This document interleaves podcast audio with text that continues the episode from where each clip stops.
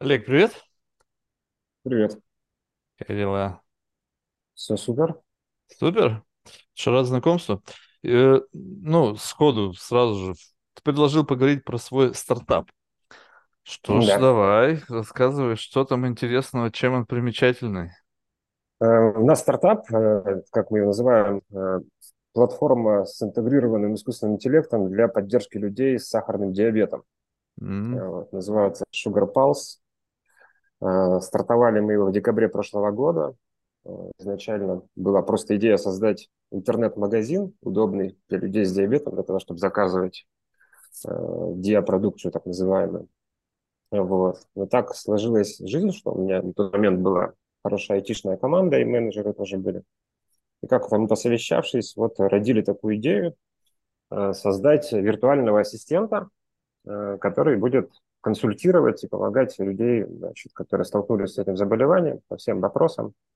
Ну и, соответственно, для нас, для бизнес-модели, он уже проводит их непосредственно на заказ товаров уже на, на нашем маркетплейсе. Что в итоге у нас стал не интернет-магазин, а маркетплейс, поскольку мы отказались от того, чтобы делать собственные склады и там как-то заниматься продукцией своими руками. Стали просто вот находить партнеров э, там, по разным странам. Сейчас у нас четыре партнера подписаны, сейчас продолжаем эту работу. И они уже последнюю милю непосредственно осуществляют, а на сайте только карточки у нас размещают. Ну, Вот а- такой проект. В, ян- в январе, да, вот буквально пару слов. В январе нас пер- первые инвестиции привлекли, вступили на эту скользкую дорожку венчурного инвестирования, стали таким венчурным стартапом. Вот, и по этому пути движемся сейчас вперед. Понятно. А вообще изначально корни этой идеи, то есть это какая-то личная история, почему как бы диабет, ну, то есть почему не Альцгеймер, там, не знаю, не рак, там, не, ну, даже как бы Ну, я прекрасно понимаю, что здесь какой-то, наверное, underline какой-то анализ лежит, то есть, возможно, какие-то предпосылки необходимые были уже для того, чтобы это как бы, ну, какие-то составные части, которые могли позволить это реализовать, но в целом вот так вот есть какой-то такой основной, скажем так, такой ответ одним предложением, почему именно диабет? Да, да, конечно, все верно. То есть я там два года назад сам не особо понимал, что такое диабет, ну, как бы знал, что, ну, это есть диабет, там, люди болеют диабетом, что, чем он отличается, вообще не понимал. А вот, значит, в конце прошлого года так случилось, что у моего ребенка, у меня дочка, тогда ей 7 лет было, э, диагностировали сахарный диабет первого типа. Вот, э, положили в больницу, значит, диагноз подтвердился. И вот, собственно говоря, мы и столкнулись вообще с этим миром, э, с миром сахарного диабета, в том диабета первого типа. И я стал, собственно говоря, изучать эту историю. э, Изначально, естественно, в целях, так сказать, моей дочери как-то помочь но постепенно увидел, что проблема очень серьезная, и там и диабет первого типа, к сожалению, да, это, э, растет аудитория, а диабет второго типа это вообще уже как эпидемия, Э, там бо- больше полумиллиарда человек в мире с таким диагнозом, и, соответственно, увидел здесь большой потенциал как с точки зрения бизнес-возможностей, так и уже вот общаясь с моей командой, понял, что мы можем что-то привнести, потому что увидел, что на рынке есть вот такая ниша, где действительно отсутствует какая-то компания консолидирующая с какими-то такими инновационными подходами. И здесь мы решили на этом рынке, э, значит, проявить себя. Слушай, я, я сейчас, я, у меня странные мысли в голове возникают, так что, если что, меня поправляй. Но смотри, э, в целом, если как бы смотреть на это, ну, с такого обывательского верху, да, то есть как бы в целом, если ты ну, там, 99,9% скажешь, чем ты занимаешься, люди скажут, о, типа, Олег, красавчик, помогаешь больным. А вот если ты встретишь такого вирда, как я, ты скажешь, а, ты на больных зарабатываешь, как бы, и, ну, э, нельзя, пусть это может быть и малая часть правды, но это часть правды. Как бы вот здесь вот, просто я сейчас такой обратный разворот, знаешь, вот как бы сейчас предпринимательская среда, то есть раз уж ты в нее вошел именно с позиции не как классического предпринимателя, смотрел там какой-то девелопмент, то есть такой реальный бизнес, как бы что-то строить, что-то производить, а сейчас это какой-то софт, marketplace, в общем, какое-то все виртуально. И вот, и вот этот вот поворот, и среда IT-предпринимателей, венчурные инвестиции, где все как бы за благодетель, за какую-то там добродетель, вот это ба-ба-ба, там какие-то кармические очки все зарабатывают. И тут, с одной стороны, как бы польза, с другой стороны, мы нащупали боль, и ты прожил это на своей шкуре, когда вот такое диагностировали с дочерью, и ты понял, прочувствовав эту боль, возможно, какая-то часть тебя циничная сказал, опа, ну, то есть сильный пушер, сильный мотиватор, люди, исходя из вот этого состояния, то есть какого-то стресса, какой-то неопределенности, они как бы ищут какого-то такого хорошего решения, и я этот как бы пуш оседлаю. Вот для себя внутренняя какая-то рационализация этого была. То есть есть какой-то вот такой компонент, где-то такой на грани персональной этики, что все-таки как бы здесь не все так гладенько, как кажется на первый взгляд. Ну, все на самом деле лучше, обстоят дела, чем, чем, чем это может даже сейчас прозвучать. Ну, начнем э, э, от того, что все действительно началось от боли, то есть э, от столкнувшись с этой ситуацией семейной, первым делом там, да, я там начал искать там вот какую-то продукцию, там вот эти инновационные датчики, с них, собственно, все началось. И столкнулся с тем, что, во-первых, их сложно найти. Дальше там любой, любой вопрос, а с диабетом, особенно с диабетом первого типа, каждый день миллион вопросов.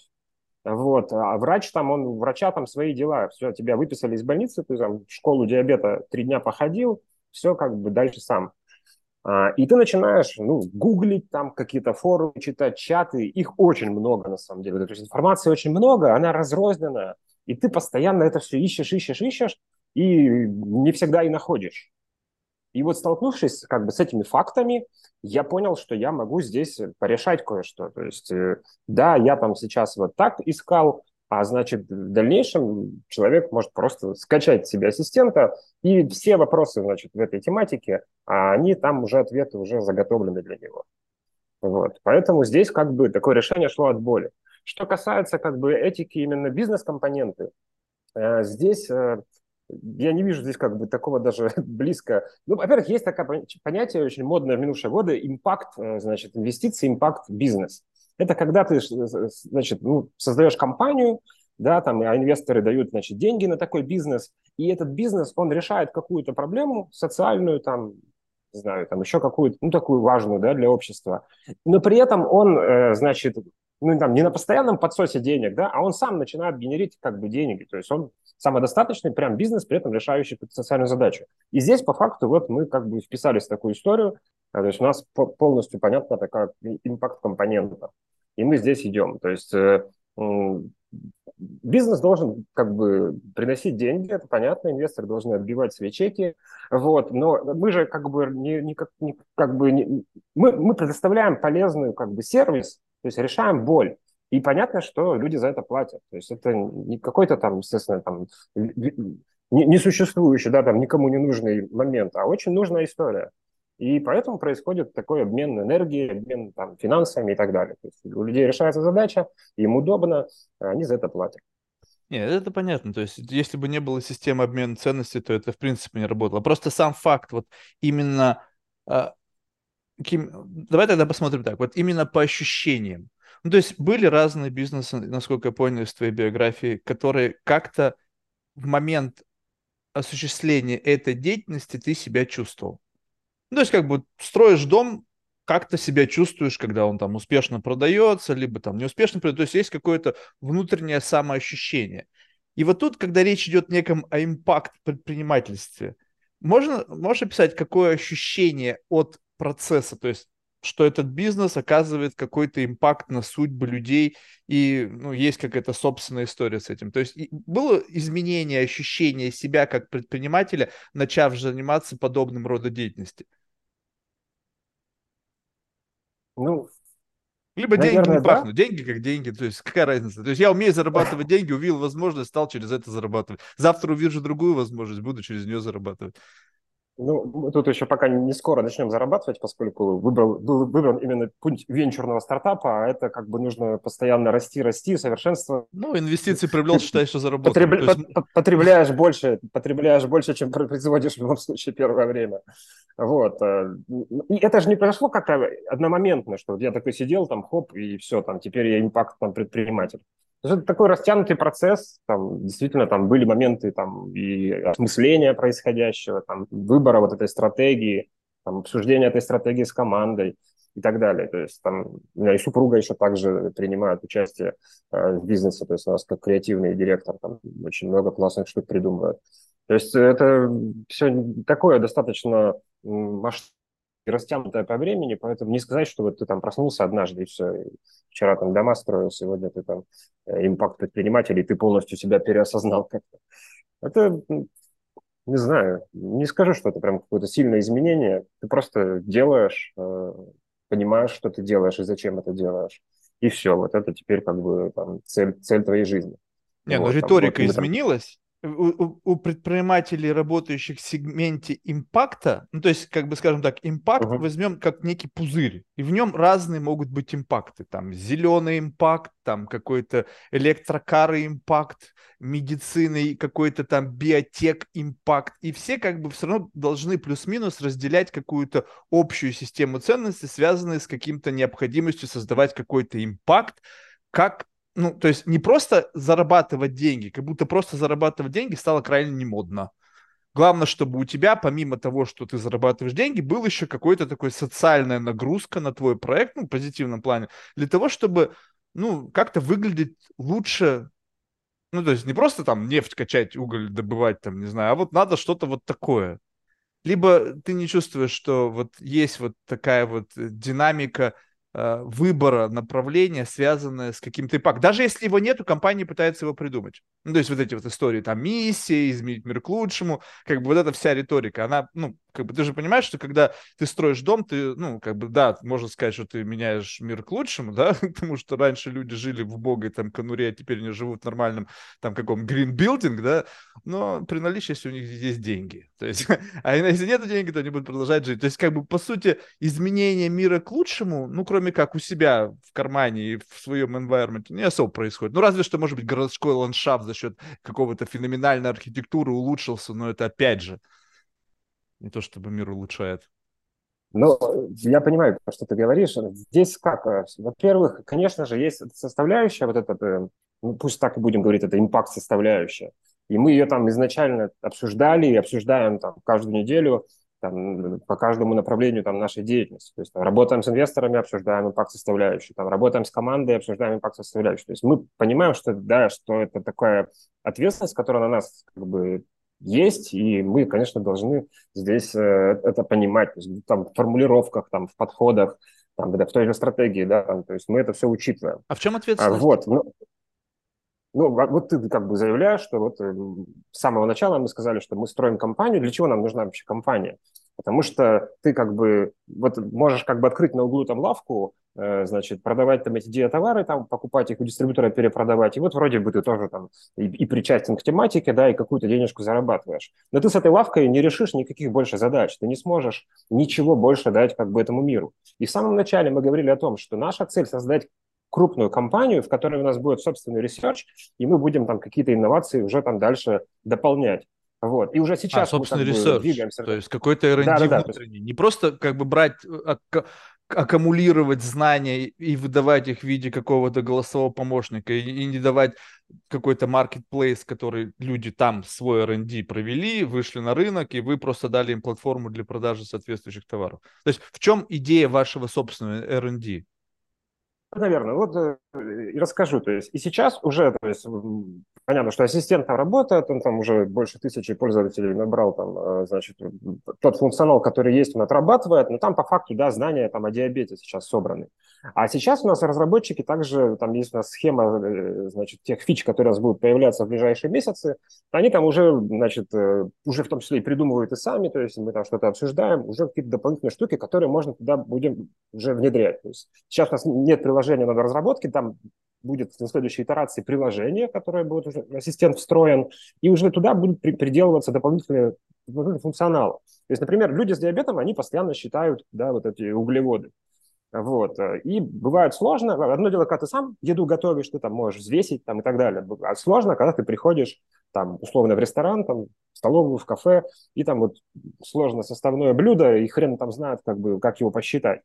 Но существующий стек технологий, да, он, в принципе, позволяет с помощью нейросетей да, обучить э, там, на каких-то различных э, фотографиях там, блюд э, и, соответственно, автоматизировать таким образом подобный подсчет.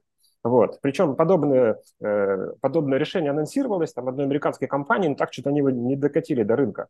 Вот. А у нас разработчики, так те, кто раз в команде находятся, они как раз на, на подобных как бы, решениях, ну, вообще работа с нейросетями, с данными, они как бы, ну, собаку съели, это очень опытная команда. И как бы мы поняли, что мы можем такую штуку сделать, и сейчас вот мы уже там, э, значит, массив данных обучаем, и, соответственно, это будет одна из фич. И, и потом еще там у нас различные есть фишки, там, там и дневники самоконтроля, там, э, связать с датчиками. То есть все эти датчики, они также аккумулируют данные.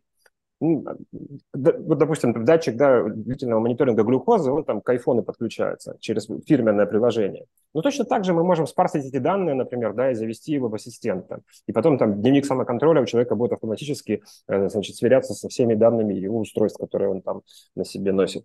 То есть это также в дальнейшем те фичи, которые мы можем использовать. И вот такая экосистема, которая выстраивается, то есть это вот уже та разработка, тот наш э, development, по крайней мере, да, который мы реализуем. И в дальнейшем понятно, что что-то новое, новое и новое также мы сможем делать. Но повторюсь, с чего все началось? С понимания, что если мы маленькая компания, то мы никогда не сможем вот такие классные штуки э, придумать, разработать и тем более внедрить, да, и дать людям. А когда ты большая компания, когда ты уже там разогнался, и у тебя там уже и оборот большой, и хорошие там инвесторы, хорошие перспективы глобальные, и ты можешь содержать уже там такой research and development и какие-то классные штуки и изобретать и разрабатывать и внедрять. Слушай, ну вот исходя из вот этой вот фичи, которую ты озвучил по поводу того, что какая-то, видимо, какой-то там image recognition, да, обученный на каком-то многообразии этих блюд, дает некий, как бы декомпозирует некую пищевую ценность продукта, разбивая ее там на белки, жиры, углеводы, я не знаю, либо там в данном конкретном контексте с диабетом, ну, говоря, только, да, только на количество говоря, глю- да. глюкозы, которая потенциально есть в этом блюде. А вот эта ответственность невелика ли? И вообще, насколько критично? Ну, скажем так, ну, какая-то лежит там котлетос, блин, с пюрешкой. Э, очень сложно, я думаю, посчитать количество э, углеводов, исходя из фотографии, потому что в зависимости от того, как я сделал этот снимок, ну, я полагаю, что будет какой-то гайденс, как это правильно сделать, этот снимок, чтобы оценить объем потенциального продукта и вычленить какой-то еще что-то. Но сейчас такое многообразие добавок, всякой химии, всякого там порожняка, который, мне кажется, такой делает микс, что вот насколько вообще критично вот эти показатели с точки зрения для подсчета количества углеводов в течение дня, чтобы Э, не э, ну, не возникли какие-то неблагоприятные последствия. Либо дисклеймер, который будет в, рам в, рамках, в рамках этой фичи такой, типа, что, ребята, это такая грубая аппроксимация с точностью там 20-30%, как бы, и, типа, на всякий случай, потому что, ну, в Америке это не пошло, наверное, потому что регуляторы сказали, ребята, что-то какая-то лажа, мне кажется, как вы это точно считаете? Вот дел... Пока вы не проверите, не протестируете, не докажете нам там на тысячи блюд, тогда мы это не, не пустим. Возможно, это и как бы их притормознуло. Вот не, э, сейчас, насколько я понимаю, модель такая. Значит, есть данные, мы эти данные превращаем в голосовой помощник, все понятно. То есть вы не в ответе за эти данные, потому что вы скорее берете всего из каких-то там peer-to-peer ревью, каких-то там каких-то медицинских э, документов, которые уже подтверждены научным сообществом, медицинским сообществом. Медикаменты, которые вы предоставляете Marketplace, они тоже вышли на рынок после какой-то сертификации. То есть здесь минимальный уровень ответственности, как по сути такого э, ну, ассистента, который просто упрощает работу. Когда же вы выходите на рынок собственными продуктами, которые потенциально могут ну, быть головной болью, когда какой-нибудь человек там вас начнет судить. Вот этот вот риск, он оправдан вообще с точки зрения развития ну, движения в этом направлении? Ну, же опасно. Ну, смотри, тут, во-первых, все, естественно, с дисклеймерами. Вообще все с дисклеймерами. И ассистент с дисклеймерами, естественно, и, и подобное решение обязательно с дисклеймерами. Вот, это во-первых. Э, мы никак не можем, по крайней мере, на данном этапе, никак не можем подменять врача, какие-то там давать там диагнозы ставить, там давать строгие рекомендации. Это, это просто как бы такая советы. То есть советы, советы, советы. И, соответственно, по, по пище, ну, сейчас как бы люди вообще никак не считают. То есть на глаз посмотрели, все, тут у него хотя бы какой-то такой костыль появляется, что можно, ну, хотя бы примерно там, да, по большинству блюд, ну, по крайней мере, по углеводам. То есть, да, самое это главное для диабетиков углеводы, вот, хотя бы вот по большинству блюд углеводы, там, по крайней мере, ситуация прояснилась. То есть это, конечно же, там не, не стопроцентное решение, ну, и, действительно, ты, не, ну, невозможно его сделать. Какой-нибудь там спек, спектрометр там ставить, чтобы проанализировать, из чего там эта котлета сделана. Ну, в большинстве случаев, как бы, да, то есть какие-то это вопросы снимают. Ну, то есть, как бы это, ну, я просто к тому, что ценность для человека это, ну, какое-то ну, такая грубая аппроксимация, которая просто позволит ему чуть-чуть больше понимать вообще, что он ест и как это влияет на его уровень сахара в крови. То есть, потому что если, ну, то есть, вот э, э, то, что ты говоришь, да, вот, э, когда это как бы куча дисклеймеров, это как бы просто такой совет, ну, интернет полон советов, да, но когда этот совет, у него вот вот такой дисклеймер, что там на самом деле как бы все на самом деле может быть неправда, и в вашем конкретном случае это может для вас не работать, обратитесь к доктору, то как бы все возвращается на круги свои. Как я могу доверять подобному приложению, если как бы в нем со- собрана некая а, такая генерализированная информация, которая на, для меня как индивидуума с какой-нибудь специфической формой, там, не знаю, диабета, либо какой-то специфической формы реакции, какая-нибудь у меня там не случится гипогликемическая кома, там, либо там еще что-нибудь, что, ну, может очень плохо для меня закончиться. То есть как, как вы добиваетесь этого кредита доверия для, человек, для людей, которые, ну, рассматривают ваше решение как что-то помогающее? Ну, здесь вообще все очень просто. На самом деле мы практически первопроходцы. То есть mm. сейчас, э, повторюсь, как бы таких решений просто нет. И люди там, да, то есть, там где-то где погуглить, где-то там чего-то почитать, кто-то там как-то еще посчитал. Вот. А здесь мы просто начинаем эти решения ре- придумывать, как бы реализовывать в практическом смысле. Соответственно, у человека появляется возможность как бы воспользоваться. Да, там не сразу будет там высокое качество, там, постепенно даже данные, чем больше данных, тем э, выше точность значит, конечного, конечного, конечного решения. Вот. Ну, ошибок и здоровье других людей. Да. То есть, как это обычно бывает у всех медицинских. Да. Причем, если там мы говорим про, про диабет, особенно инсулинозависимый диабет, то там на самом деле не так страшно там переесть, как страшно там лишний инсулин подколоть. Поэтому здесь-то мы в, эту, в это поле вообще не лезем. То есть это как бы тут, э, ну, понятно, там ассистента там есть там тоже эти протоколы, там он про них может рассказать, но, естественно, там схему назначает только врач, и только сам человек с диабетом, с инсулинозависимым знает, там, сколько, когда ему диабета надо подкалывать. Вот, поэтому э, просто как бы считать упрощение подсчета еды, это, там, это, это просто упрощение, это не какая-то критическая такая процедура, э, которая там в случае там, ошибки может там какие-то последствия иметь. Нет, это просто облегчение. Человек с диабетом целый день там занимается там какими-то вот этими подсчетами, записями и так далее. Соответственно, чем более, более удобная для него вот эта штука будет, тем меньше он просто будет телодвижение делать. И, конечно же, в конечном счете это повышает э, качество жизни.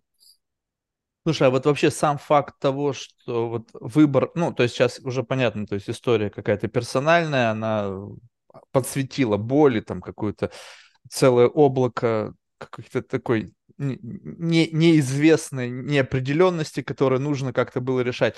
Но в целом, вот э, когда речь идет о каком-то внутреннем э, самоощущении, вот эта вот амбициозность, я пойду в медтех. То есть у тебя что, медицинское образование есть, ты как бы эндокринолог. Ну, то есть вот как бы вот это вот, вроде, понятно, что мне тоже в детстве, знаешь, говорили умные люди, типа, Марк, типа, ни хрена не важно все знать, но главное найти людей, которые знают, их там отменеджить, чтобы они там выполняли свою работу.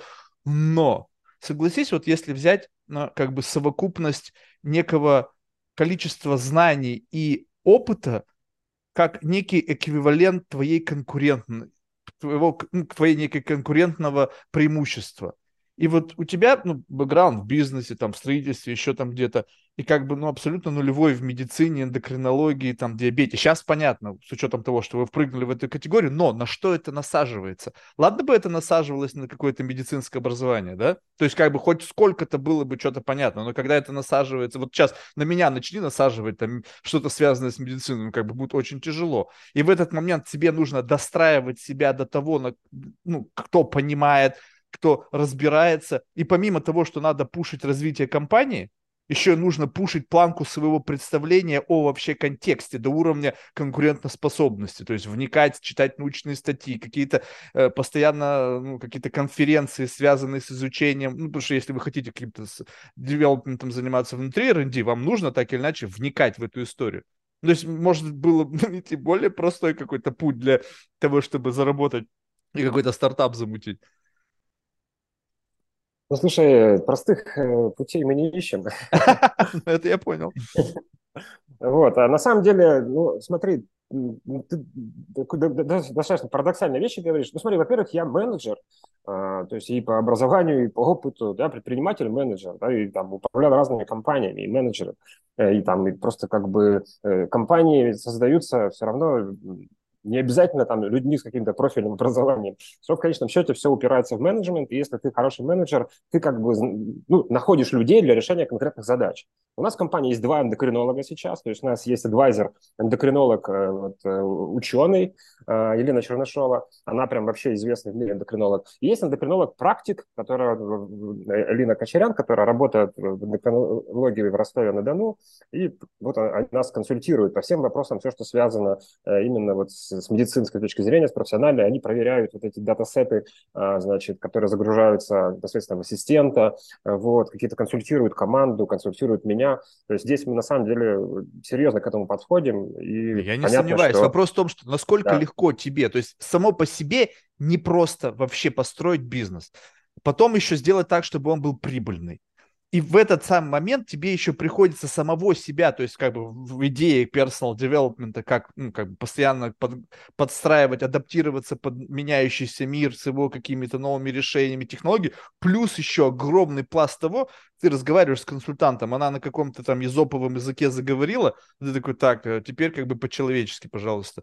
То есть приходится постоянно себя как бы пушить еще в направлении чего-то. И да, я согласен, что когда речь идет о менеджменте, но вопрос, менеджмент, когда, допустим, Pfizer нанимает там, не знаю, пример, ну не Pfizer, а какая-нибудь там фармацевтическая медицинская компания нанимает, допустим, директора по, э, директором компании, допустим, кого-то из, там, не знаю, Кока-Колы, то уже там вся логика внутри компании существует, уже какая-то иерархия, уже там отделы, там главы департамента. Это стартап вас ничего нету. Ты выступаешь в качестве вот того как бы пушера, того капитана, ну, в общем, как бы полностью, да, у тебя есть какая-то команда, но представь себе, что вот капитан, как бы на самом деле он вообще понятия не имеет ни в суду, там, навигации, ни как там по полярной звезде определить, где север, где юг, и он как бы такой, ну что, ребята, подсказывайте, как управлять кораблем. Ну, то есть сложнее как будто бы на этапе старта, когда тебя просто наняли как опытного управленца в уже существующий бизнес, да, ты там можешь как бы реализовать свои менеджерские черты. Но когда вы строите что-то с нуля, вот неужели ты не столкнулся с каким-то вот таким моментом, когда думаешь, блин, ну вот этих знаний у меня точно нету, и тут бум, тебе навалили там какой-нибудь литературы, которую нужно было просто хотя бы хоть, ну не все прочитать, а как бы глазком одним посмотреть, чтобы понять вообще, о чем идет речь. И это ну, время. Есть. Ну так это так время. То есть тот момент, когда другой, условно Олег, в другой метавселенной создает стартап, в котором он профи, ну, исходя из предыдущего опыта. Олег, который в этой метавселенной занимается стартапом, связанным с какими-то там медицинскими историями, он как будто бы стоит на месте, ну, углубляясь там э, вертикально в специфику проблематик.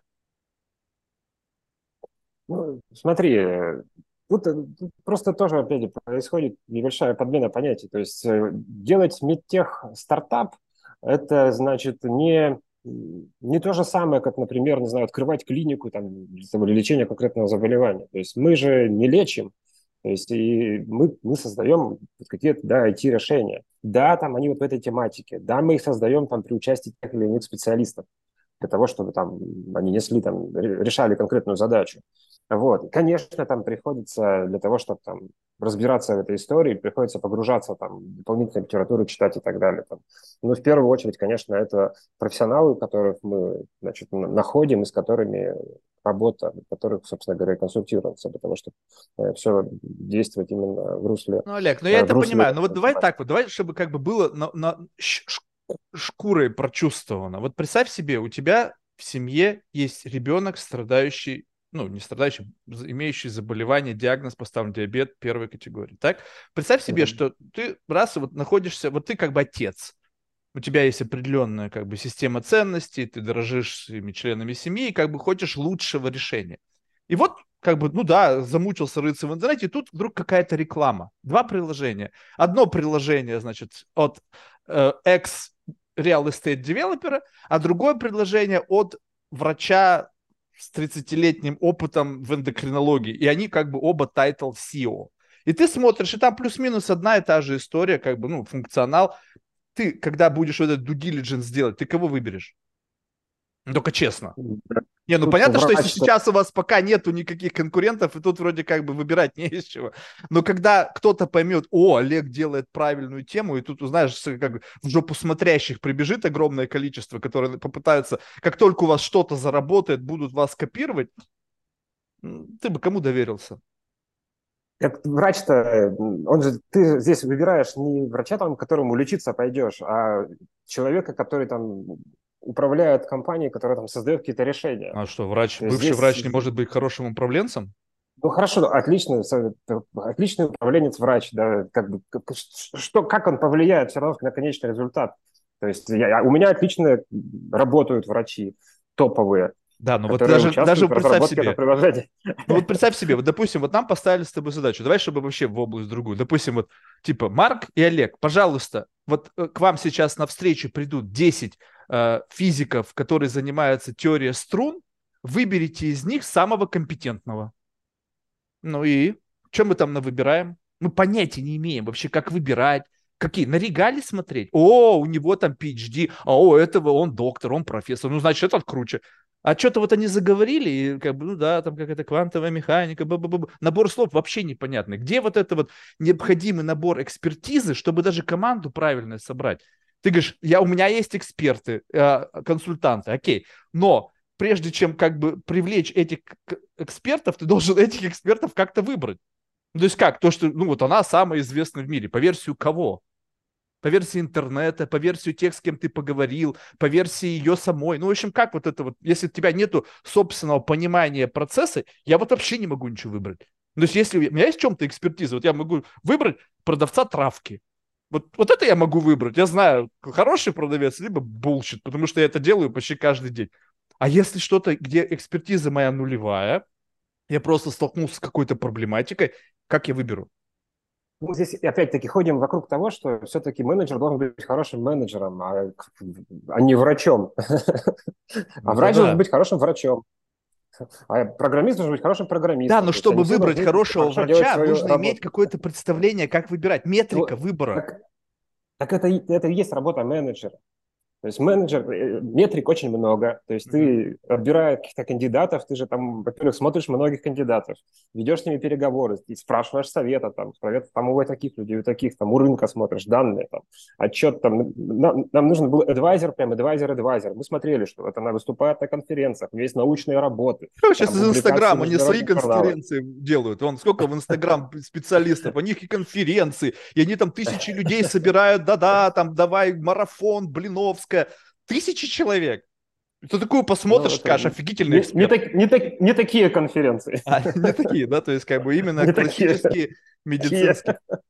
Ну, то есть кто-то кто помог э, сформировать команду. Э, ты в любом случае, конечно же, работаешь с людьми. То есть твоя задача, естественно, работать с людьми, э, просеивать эту информацию и смотреть то, что будет эффективно, э, значит, в рамках разработанной, опять же, тобой же стратегии, будет эффективно достигать, там, решать задачи, достигать поставленных целей. Вот. А если уж так опять э, отходить в сторону, а, вот пользуемся, да, много разных приложений мы используем там по разным тематикам. Э, когда-нибудь вообще задумывался, какое образование у их менеджеров в компании, которые разрабатывали эти приложения? То есть ты видишь классное приложение и пользуешься им.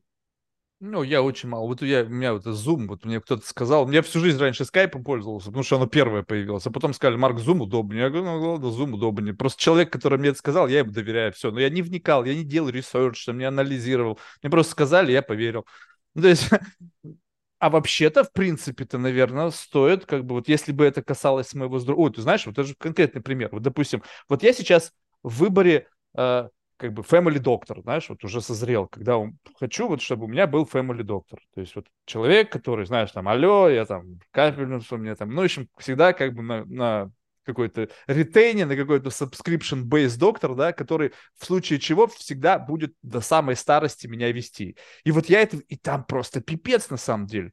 То есть как бы есть одна шкала ценовая, так, этот доктор, у него там вот этот миллиардер, там вот этот бизнесмен. Я говорю, так, а вот он его профессиональные качества, они как бы как коррелируют с тем, какие у него клиенты. То есть он очень крутой, и поэтому у него такие клиенты. Либо он каким-то образом замутил с одним отношения, и потом сарафан на радио подключил его к другим.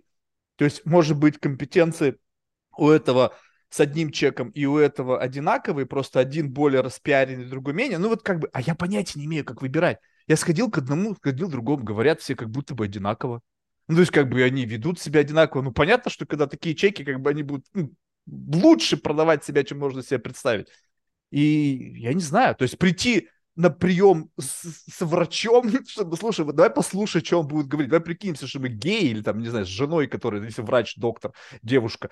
И ты просто слушай, что он будет говорить, а потом расскажешь мне инсайт, вообще можно ему верить или нет. Получается, что для всего нужна определенная компетенция. И когда ты как бы, ну, человек не из этого рынка, и ты как бы вроде все равно менеджер, тебе помогает, мне кажется, это все сложнее. Просто вот выбор, как бы, э, кто-то тебя убедил в том, что у тебя получится. Ну, то есть, как бы вот был какой-то такой, знаешь, вот когда возникает идея, у нас же много идей возникает, у тебя же, наверное, не первая идея, которая возникла, ты, как бы, которая в твоей стала реализовываться. И вот когда ты начинаешь эту, я так полагаю, потому что мне предприниматели об этом говорили, начинается все с малого. То есть идея возникла, и ты как бы начинаешь чуть-чуть там на каких-то встречах с друзьями, предпринимателями, слушай, вот у меня такая идея, что ты думаешь? Что ты думаешь? Что ты... И когда количество позитивного фидбэка начинает увеличиваться, ты говоришь, да, классная идея, Олег, делай. Ты такой, ну все, я пошел, я достаточно собрал позитивного фидбэка, я теперь, я знаю, ну, не знаю, а верю в то, что у меня получится. Вот было вот это вот какой-то пуш, который тебя убедил в том, что надо начинать это делать? И от кого он поступил? Ну, слушай, там как все происходило? То есть, ну, во-первых, я сначала увидел, э, значит, как я уже рассказывал, э, что вроде бы есть такой рынок, Uh-huh. Потом, как, как человек, как бы, который, в общем-то, знает, как это делается, стал смотреть статистические данные. Посмотрел все, что нашел по статистике. Потом, соответственно, вот у меня... Э, у тебя сразу возникла идея, что боль, и тут сразу можно делать бизнес. Вот представь себе, что, допустим, ты сейчас смотришь на какую-нибудь, ну, абсурдный пример, допустим, крокодиловый Биркин. И такой, о, а почему бы мне не впрыгнуть в бизнес по продаже ко- кожи рептилий для продаж, для как быть суплайером вот Эрмеса там или еще кого-нибудь, как поставщика этой кожи. То есть у тебя всегда такая реакция возникает, как только ты увидел какую-то шероховатость в этом мире, столкнулся с какие-то боли, у тебя сразу же возникает как бы бизнес-мышление включается, и ты говоришь, о, а что бы из этого бизнес не сделать? То есть так всегда происходит, либо это вот именно в этом конкретном случае уникально произошло это событие?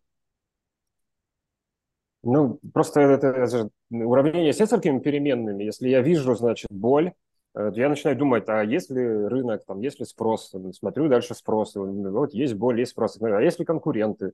И вот как постепенно это, из этой формулы начинает что-то складываться. То есть это каждый раз, это случае... стандартная модель мышления. Видишь боль, ну, сразу начинаешь ну, калькулировать. Если, да, часто, часто как бы на чем-то таком смотрю, просто не, не всегда так много, значит, э, переменных складываются так удачно, как здесь. Mm. Здесь постепенно, да, там смотрю, ну, ну, думаю, надо уже что-то с этим делать. Взял там своего операционного директора, с которым мы там много проектов делали. Говорю, давай тестируем. Стали тестировать. То есть там сделали, закупили несколько датчиков, выставили их на продажу. Там у нас чуть руками они оторвали. Думаем, окей. Стали по другим странам смотреть. В Америке тоже почитали, посмотрели. Потом стали в чаты заходить, стали опросы туда закидывать. То есть накидали те вопросы, которые нам интересны. То есть там, где, где люди хотят покупать, хватает ли им информации. И вот на русском, английском языках стали раскидывать. И нас стала сформироваться таблица и мы потом смотрим через две недели по этой таблице, ну вот бизнес-то как бы складывается, есть ниша, есть спрос, конкуренция как бы нестабильная. Все, стали считать. Слушай, это удивительно. А в этот момент было, вот, или вообще сейчас есть ощущение, знаешь, такого некого ну, такой фатальности, ну, в хорошем смысле такого детерминированности вот этого сценария. То есть началось все с негативной новости, что, значит, как-то диагностировали в семье такую проблематику. Потом из этой проблематики выросла идея протестировать, потом увидели то, что из этого можно что-то сделать, и такой, знаешь, как будто бы пуш судьбы в нужное направление, причем вектор этого, ну, как бы вот раз, как будто бы жизнь шла одним, одной, одним путем, появилась стрелка, которая кто-то переключил рельсы траектории твоего, ну, карьеры, да, или там какого-то предпринимательского вектора, и поехал в другую сторону. Вот было ощущение, что как бы раз, и вот, ну, такой крутой поворот, и это пуш такой, как, ну, какого-то такого, не знаю, около эзотерического, что ли, если выразиться толка. Да, то так и было все. Поговорка, когда Господь закрывает одну дверь, одновременно открывает другую. Так и все и было.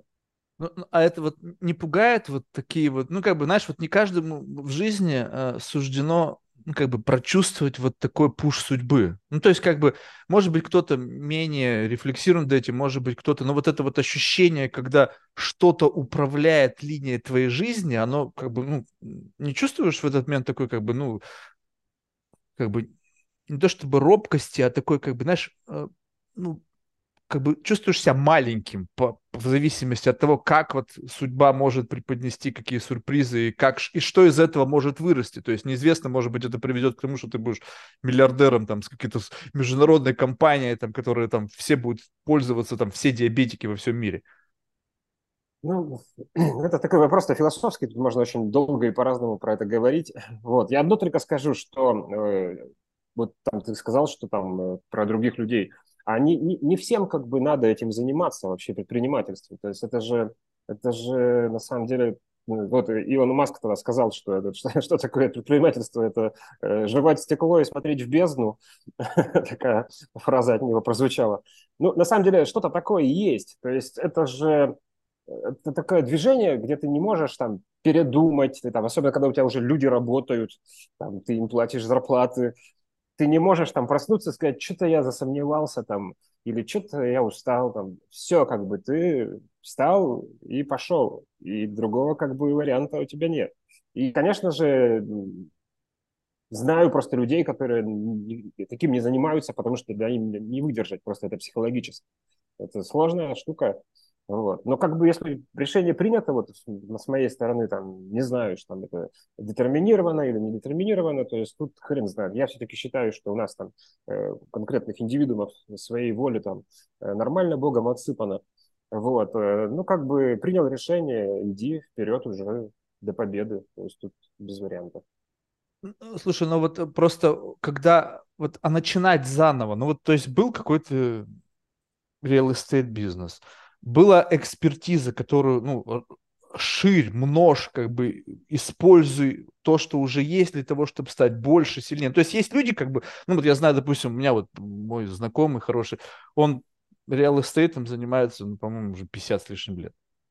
То есть, как бы, что бы там ему не рассказывали о том, куда можно там реинвестировать его деньги после постройки нового там здания, там б б б б б там можно в этот стартап, в этот, особенно дети, знаешь, которые вот ну, дети как бы уже не дети, которым там 35, там 45, они говорят, папа, давай, вот классно сейчас, все предприниматели в это вложим, в это, папа миллиардер.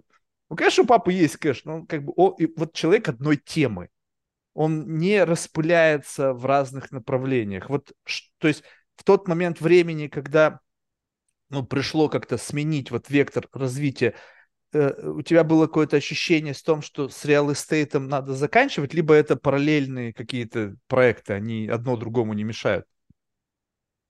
Э, смотри, э, у меня вообще в жизни очень много было таких поворотов карьерных, uh-huh. вот, но все они вертелись вокруг все равно менеджмента как такового, как я уже uh-huh. сказал. Uh-huh. То есть и там, у меня там первый бизнес там был вообще с рекламой связан, то есть потом в 2007 году я его продал, Э, как раз у меня там совладельцы зашли вот эти будущие девелоперские компании, и я стал работать в девелопменте. Но я работал в основном с, с инвест-проектами. То есть мы, мы как бы прорабатывали инвестиционный проект, как бы вот, просчитывали его, вкладывались, реализовывали, заходили в следующий. И вот такой длительный период был очень успешный. Да, там финансово как бы очень-очень хорошо все у меня тоже было. Но э, просто в какой-то момент это, это не была моя компания. То есть я там по факту просто был топ-менеджером. Не, ну а что бы не взять и не открыть свою компанию, продолжая заниматься тем, что ты уже успешно занимался? То есть почему нужно что-то другое? Либо душа не лежала. То есть деньги хорошие, но я как э, душа, управленец да, хотел душа бы чем-то другим не лежала, там, там за 10 лет как бы как-то что-то с этими со стройками уже там неинтересно стало. Вот. И вот я там уже как сам, как английский инвестор, там какие-то стартапчики пробовал инвестировать, и мне как бы в эту А, то есть, подожди, вот это расскажи. Как, как произошло первая инвестиция? Ну, то есть появился какой-то кэшфлоу, который можно было куда-то инвестировать. Как возникла идея, что это нужно делать? То есть был какой-то buzz, который как бы типа, а что ты, Олег, еще не инвестировал ни в какой стартапчик? Либо как, ну то есть вот я пытаюсь, как происходит инициализация ангельского инвестора? То есть что происходит? Кто заносит этот вирус? Ну, в десятых годах вообще тематика модная пошла, как бы все начали там то есть с Запада это пришло в Россию, там все начали в России там бурлить на эту тему. История стартап, Мильнера стартап, стартап. стала для всех заразной. Да, и тоже как бы стали смотреть, там сам стал смотреть, какие-то там, помню, тусовочки там проспонсировал там для айтишников там, вот, э, там, потом со Сбертехом подружился, там была такая компания Зурбан технологии, э, и чего-то там, да, какие-то там пару раз там забежали стартапы, э, вот, и что-то там кому-то дал денег, там, там год там прыгали, там у них не получилось. Ну, как бы все чем больше, тем там, наверное, смотрел, тем больше мне нравилось. То есть там в какой-то момент даже когда тусовка образовалась, там у меня тогда как раз э, только начинающая компания Промобот там была, там э, Skills, там еще вот такие стартапы, которые потом выстрелили и очень успешными стали. А тогда это просто была такая тусовка, которую я там вокруг себя собирал. Вот. И уже как бы под, под, так сказать, под занавес моего работы в девелопменте э, с одним из тоже с членов совета директоров с парнем мы такие сидим, обсуждаем, типа, а давай там фонд небольшой сделаем свой, и, а давай. И вот как-то э, там, для себя принял решение, буду, значит, руководить фондом инвестиционным, и как бы ухожу из девелопмента нафиг вообще. Вот. И ушел, и вот там три года мы пробовали, пробовали как бы сначала просто инвесторами быть, э, значит, набивали шишки, потеряли кучу денег, ну вот как-то так вот зашли в рынок зато. А что нравилось? Вот э, как бы просто озвучил, что мне нравилось. А что нравится? Какой-то вайб специфический, люди, которые там. То есть что, что по отношению, вот если взять два мира, то есть мир, мир real estate девелопмента, ну, в сегменте real estate investment, да, и investment, но IT. И вот два условно мира, два два, как бы, два такие, две такие экосистемы. И вот тут нравилось, ну, исходя из, если правильно понял, больше. Что там было лучше? А нравилось то, что здесь э, очень много всего нового постоянно появлялось. То есть э, каждый стартап, он приходил с каким-то решением, новым решением. То есть, естественно, большинство там обычно это ерунда, как оказывается, когда ты проанализируешь но иногда как бы что-то действительно классное появляется. И ты, когда 10 лет проработал, да, в очень таком однообразном, таком из года в год как бы процессе, там, то есть там какие-то только маленькие там, фишечки, да, факту каждый раз одно и то же, там, коробку залили, окна вставили, продаем. Вот. Э, а здесь как бы совсем по-другому все. То есть ты, блин, сегодня там э, какие-то девайсы реализуешь, завтра там люди приходят, там, не знаю, э, лекарства от рака там разрабатывают, послезавтра там э, какие-то нанопленки там для труб, а после-послезавтра вообще ракету в космос запускают. И ты на это все смотришь, думаешь, охренеть, я хочу в этом участвовать, там, чего бы это ни стоило. Вот. Ну, это стоило там, денег и трех лет жизни, чтобы погрузиться. То есть это какая-то э, какое-то топливо для внутреннего любопытства. Ну, то есть, как бы, я пытаюсь понять, ну, много чего нового происходит, но как бы э, сам факт того, что новое происходит, почему-то стало как бы касание этого нового ну, удовлетворяло каким-то образом? То есть просто что? Просто э, желание быть причастным к чему-то большому? Я просто пытаюсь понять, чё, в чем основной мотиватор то есть, ну, идея новая, окей, там какая-то нанопленка для труб, ну и дальше что? Ну, то есть, как бы, я вот читаю, конечно, какие-нибудь новости, там постоянно что-нибудь новое, но у меня не возникает идеи быть причастности к каждому чему-то новому. То есть, это какая-то индивидуальная черта, ну, то есть, почему хотелось быть причастным к этому? Как бы вписать свое имя в какую-то ну, большую историю? Ну, наверное, черта, да, ну, вписать э, имя. Я же вообще не, не, представить себе не мог, что я сам стартапером стану. То есть я хотел, вот, э, то задача была собрать международный инвестиционный фонд, и мы там планомерно к этому шли, там, уверенными шагами достаточно. Вот. Мы определились потом с тематикой, то есть искусственный интеллект. У нас там тоже огромная там команда по всему миру людей, которые э, к нам присоединялись там, и вот мы как бы очень плотно работали с Израилем, э, как бы по, по, запускать должны были фонд. Потом там начался весь этот кромешный пиздец э, политический, вот, и все как бы с фондом как бы на паузу фонд встал. И я такой думаю, что надо там менять место жительства, э, страну там и так далее, и так далее. Вот. И и потом Херакс и вот эта история с сахарным диабетом. Это, это, там вообще, там, вот, к слову, про открывание да, дверей, там, про промысел некий. То есть, э, было как, то есть у меня, значит, мы с семьей сидим в Москве, э, у меня, значит, куплены билеты на самолет, арендовано жилье, я должен был первый лететь, этот, э, там, все подготовить, и потом у меня, значит, жена с ребенком, там, котом должны были за мной переехать. И вот как бы я с этим билетом сижу, и решили там, ну там у нас в школе там учитель физкультуре сказал, пусть ребенок анализы сдаст. И сдаем анализы, и начинается вот эта круговерть, блин, с этим диабетом. Я сдаю билеты, вот. И вот это все начинается. И потом еще умудряюсь два раза билеты купить, два раза их сдать. Mm-hmm. Вот. Ну, то есть, э, как бы сидим. это не то, чтобы от хорошей жизни, вот, да, все вот это. То есть это какая-то такая спираль пошла, как бы, ну, вот, негативных каких-то пушей. Там не то, чтобы не... Просто потому, что это ничего не готовилось. То есть я не ходил и, и такой, вот, запустить бы какой-нибудь стартап, не было такого. То есть я ну, спокойно на таком вайбе думаю, ну, сейчас там думаю, переедем, там все оформимся, а там будем смотреть, там, что делать. То есть, думаю, ну, скорее всего, там с инвестициями даже что-то связанное. А, ну то есть уже идея была, что переехать и что-то делать. То есть как бы изначально была, был такой внутренний поиск того, чем себя занять после переезда. И это так принесло, грубо говоря, эта новость принесла с собой ответ на вопрос, что я буду делать. Наверное, да. Ну, я предполагал, что как бы 4 года как бы занимались фондом, скорее всего, думаю, и мы будем заниматься, но как бы на, на, на тот момент как бы текущего времени тогдашнего, то есть никаких как бы по, по факту дел-то не было. То есть была как бы такая открытая история. А вот, вот этот вот... А потом все а вот это вот не кажется, ну то есть, что это, ну как бы вот э, по ощущению к самому себе, что это некий такой downgrade. Ну то есть ты был как бы условно там менеджером фонда, да, и потом бам, и сам стал стартапером. Ну ты же, знаешь, Марк Андрессен там раз, и вот он и стал там стартапером, блин, там деньги пошел поднимать, хотя у него, конечно, свои есть. Ну, то есть вот это нету ощущения, что как бы, ну, как будто бы шаг назад, ну, или два, я не знаю, как это ощущается, либо это шаг вперед, то есть по отношению к твоему внутреннему самоощущению, некому статусу, который у тебя как бы был? Смотри, это довольно интересный как бы такой, такой вопрос, потому что реально как бы ответить на этот вопрос э, сможем там через сколько-то лет.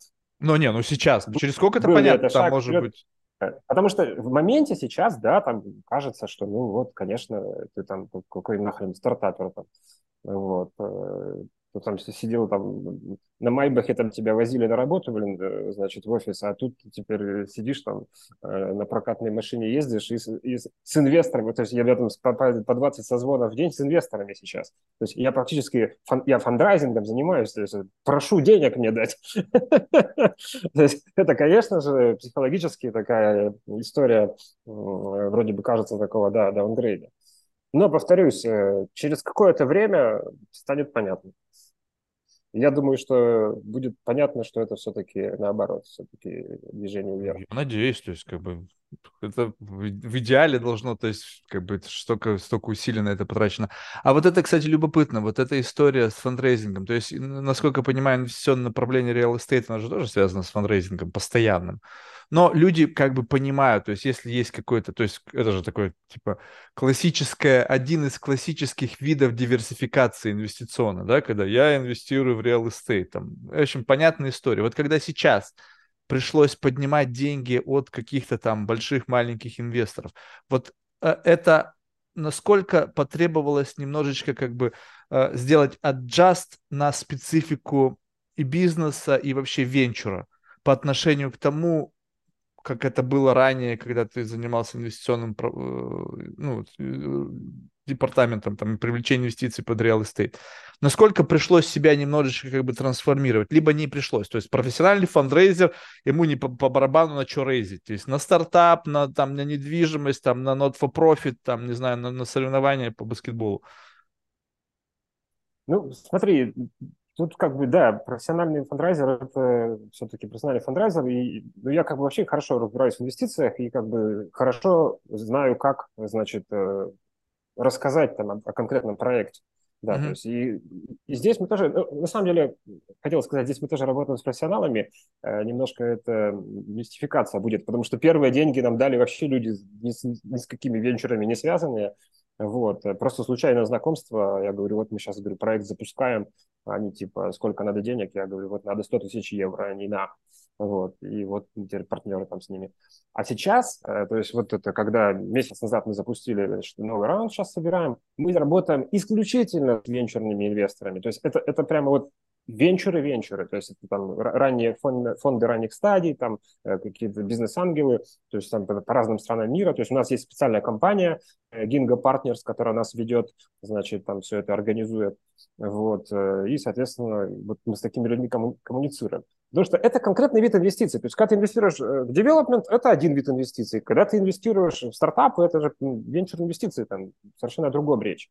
То есть все, все как бы по-другому работает. Но по факту это, это, все, это все про инвестиции. То есть у одного человека могут быть как инвестиции в development, так и инвестиции в стартапы. То есть это вообще грамотное распределение своего капитала, если он есть, конечно. Вот.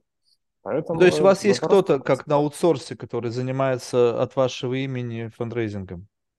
за долю ну, малую?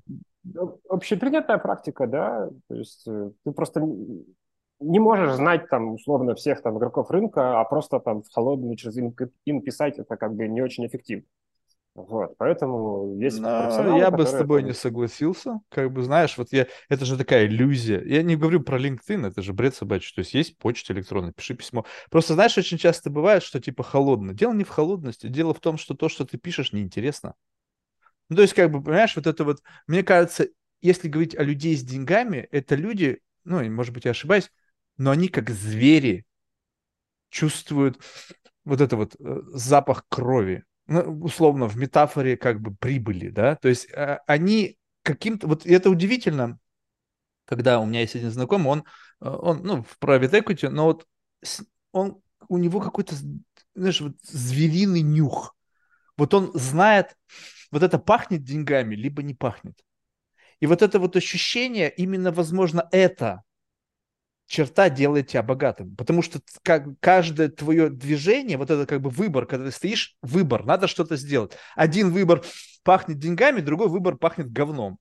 И вот как бы у них а, как, как будто бы, ну, я не говорю сейчас, что это можно как-то взять и вычленить, как какой-то ген там, нельзя что-то, но просто то количество людей, которые более-менее обеспеченных, они из в большем количестве случаев делают правильные инвестиционные решения. Да, есть количество неправильных решений, которые как бы позволяют им учиться и в следующий раз не совершить ошибки, но в сухом остатке количество правильного больше, чем неправильного. Иначе бы ну, не получалось так. Иначе бы как бы они бы проиграли, потому что если бы неправильно было больше. И вот когда речь идет о том, что типа холодные инвестиции не работают, это говорит о том, что просто либо ты попал не в того человека, либо не в то время, не в то как бы место, либо он вообще никакого отношения к этому не имеет.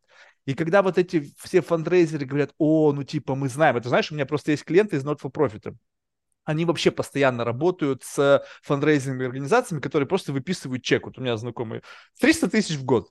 Просто 300 тысяч в год, чтобы к концу года они пода- предо- им предоставили список потенциальных кандидатов, которые по их анализу и мнению будут заинтересованы стать как бы, ну, меценатами к этой, ну, то есть как бы, я говорю, что? 300 тысяч? Я говорю, заплати мне 100, я тебе сделаю все то же самое, еще и деньги привлеку сразу же, потому что, как бы, какая разница? Есть какое-то количество богатых людей, их там, допустим, там, ну, 200 тысяч человек, запульни всем, И кому-то одному, двумя, трем, десяти эта боль отзовется. Все. Ну, то есть, что тут какой-то, какая-то постоянно вот эта история? Мы знаем, мы этих людей знаем лично. Вот представь себе, ты знаешь какого-то инвестора. Ну, не знаю, ты знаешь там, допустим, ну, богатого человека, Джеффа Безоса. Сколько раз ты к Джеффу Безосу можешь прийти с каким-то инвестиционным предложением, пока он тебя нахуй не пошлет? Даже если ты с ним очень хорошо знаком, он говорит, слушай, Олег, ну давай просто бухнем, что ты мне опять какую-то хуйню затаскиваешь? Значит, вот это же, ну, и они как бы кичатся, о, я знаком там с этими, я знаком с этими. Ну, окей, ты знаком, дальше что, постоянно можешь им что-то заносить. Нет ведь?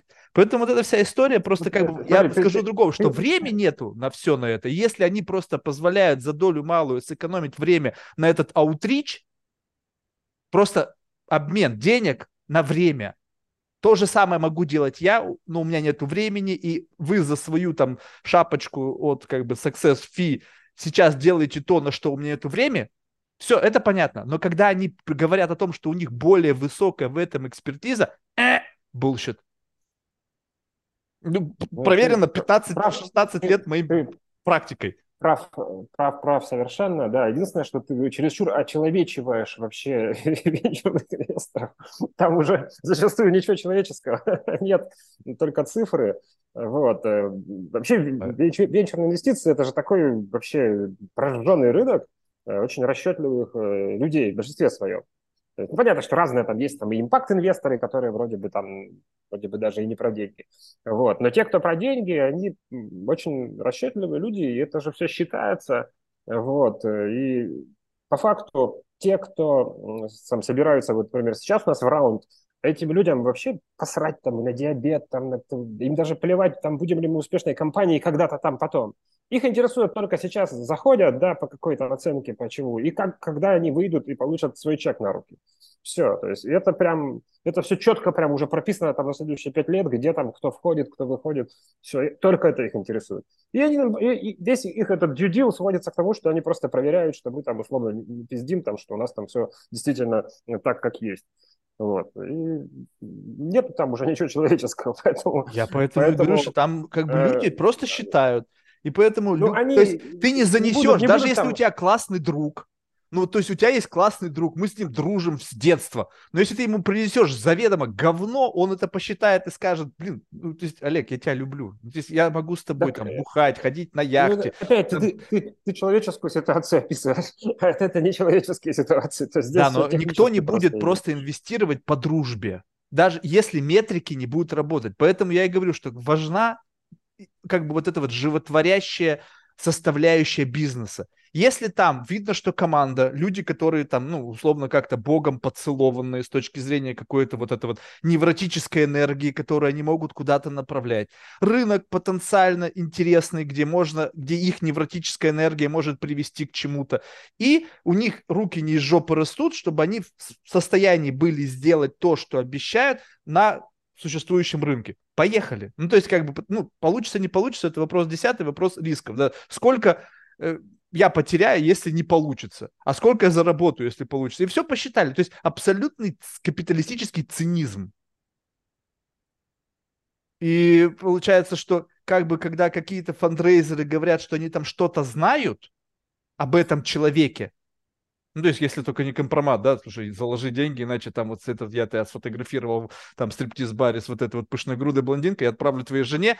Я говорю, ну, такой способ, как бы, если у вас есть такие фандрейзеры, которые могут вот такой леверидж иметь, как это в политике, знаешь, там, тогда, наверное, ты что-то знаешь. Но в целом-то ведь одно и то же делают, поэтому я вот эту всю историю не особо верю. Вопрос обмена просто времени. Тебе некогда этим заниматься, люди этим занимаются а ты просто потом, в случае, когда они привлекли какую-то копеечку и плачешь. И то, тоже любопытно. Вот, э, э, допустим, в Америке э, или там в, в части Европы фандрейзингом не могут заниматься компании, которые не имеют определенного статуса.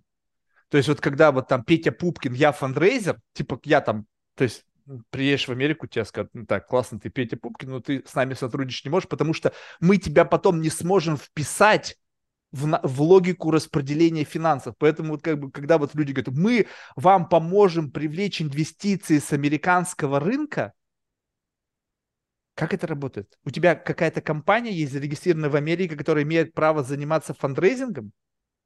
Ты просто так не можешь деньги от, кого- от кого-то принять. А потом, если это принимает компания принимающая, на основании чего они тебе будут платить? То есть ты кто? Какой-то консультант? То есть это, это уже, ну, юридически у меня просто было несколько фондов, с которыми говорит, Марк, ну, как бы извини, мы очень, мы знаем, что ты нам поможешь, но мы не можем с тобой работать, потому что у тебя нет определенного статуса организации, чтобы ты мог этим от нашего имени заниматься, потому что у нас есть регистра... регистраторы, у нас есть контролирующие органы, и потом этот контракт они должны каким-то образом у себя узаконить. Поэтому, блин, это вообще отдельная история. Тем более еще в каком-то медтехе там вообще, мне кажется, потом так отжарят, что мало ну, слушай, покажется. Тут, да, это, это, такую тему тоже затронул. На самом деле, вот в этом рынке там столько еще всяких мудаков, э, это, и фандрейзеров, и, и псевдоинвесторов. То есть вот э, э, те, кто вот, знаешь, что впервые окунаются вот в это бушующее море вот этого всего венчурного пиздеца, они, конечно, там проходят жесточайшую мясорубку вот через таких вот непонятных персонажей. И их достаточно много, и в разных странах они там на разных рынках э, есть везде, в общем-то. Мы тоже, когда там 4 года назад, там, когда начинались все эти наши венчурные э, заходы, тоже, конечно, много там копий наломали от таких мудаков, э, да, к сожалению. И, так что тут тоже не, не, не скажешь, что Э, там э, какие-то фандрайзеры, там, которые нормальные, там, не нужны, потому что э, просто даже хотя бы отсеивать вот этот, этот фильтр от мудаков, они, в принципе, работают нормально, если у тебя толковые ребята.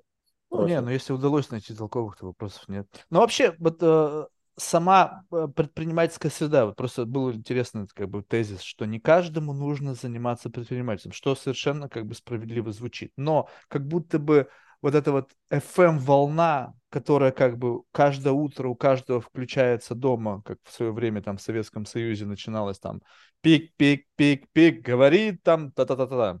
Она как бы постоянно поджуживает, что надо заниматься предпринимательством, надо заниматься предпринимательством. Вот по ощущению, увеличение количества людей, заинтересованных в предпринимательстве, они создают лучшую среду для предпринимательства, либо наоборот, больше игроков, больше суеты, больше хаоса, меньше эффективности. Да, да, конечно, должно быть больше предпринимателей в идеале. Почему? Ну, потому что это такая само, само, саморегулируемое сословие, которое как бы само как бы делает лучше таким э, эволюционным путем. Вот. А если нет предпринимателей, то кто-то, значит, должен это делать э, откуда? Со стороны государства? Не, ну, ну, история, я имею в виду, история что... показывает, что это не очень хорошо. Не, ну я имел в виду тут что? Что есть люди прирожденные, ну как бы э, звучит, конечно, дико немножко, но как прирожденные предприниматели, люди, не могущие не предпринимать. То есть у них шило там в одном месте, им надо постоянно что-то делать.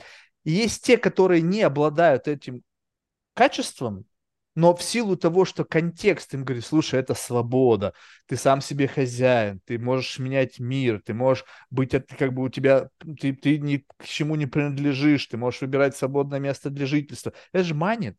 Ну, то есть, как бы, это же здорово, вот как бы сама такая вот как бы идеализированная идея такого бенчмаркового предпринимателя. Они сразу же представляют себе, что они, значит, такие классные, у них, значит, все классно, и они, в общем, все-все-все, но как будто бы они забывают, что чтобы стать классным таким предпринимателем, должно быть набор определенных качеств. И одно из этих качеств – это быть, ну, условно, людоедом. Вот, э, ну, я не знаю, согласен ты со мной или нет. Ну, то есть, чтобы вот добиться, вот как Илон Маск же ты привел, вот, надо есть стекло, уметь, и что еще там он сказал? Смотри, смотреть в бездну. Смотреть в бездну. Ну, то есть, согласись, это такие качества, они не у каждого человека есть, которые могут это делать на ежедневной основе. А пушат туда всех. Но побеждать будут только те, которые вот способны вот это выполнять. Но ведь это же далеко не каждый в состоянии это сделать.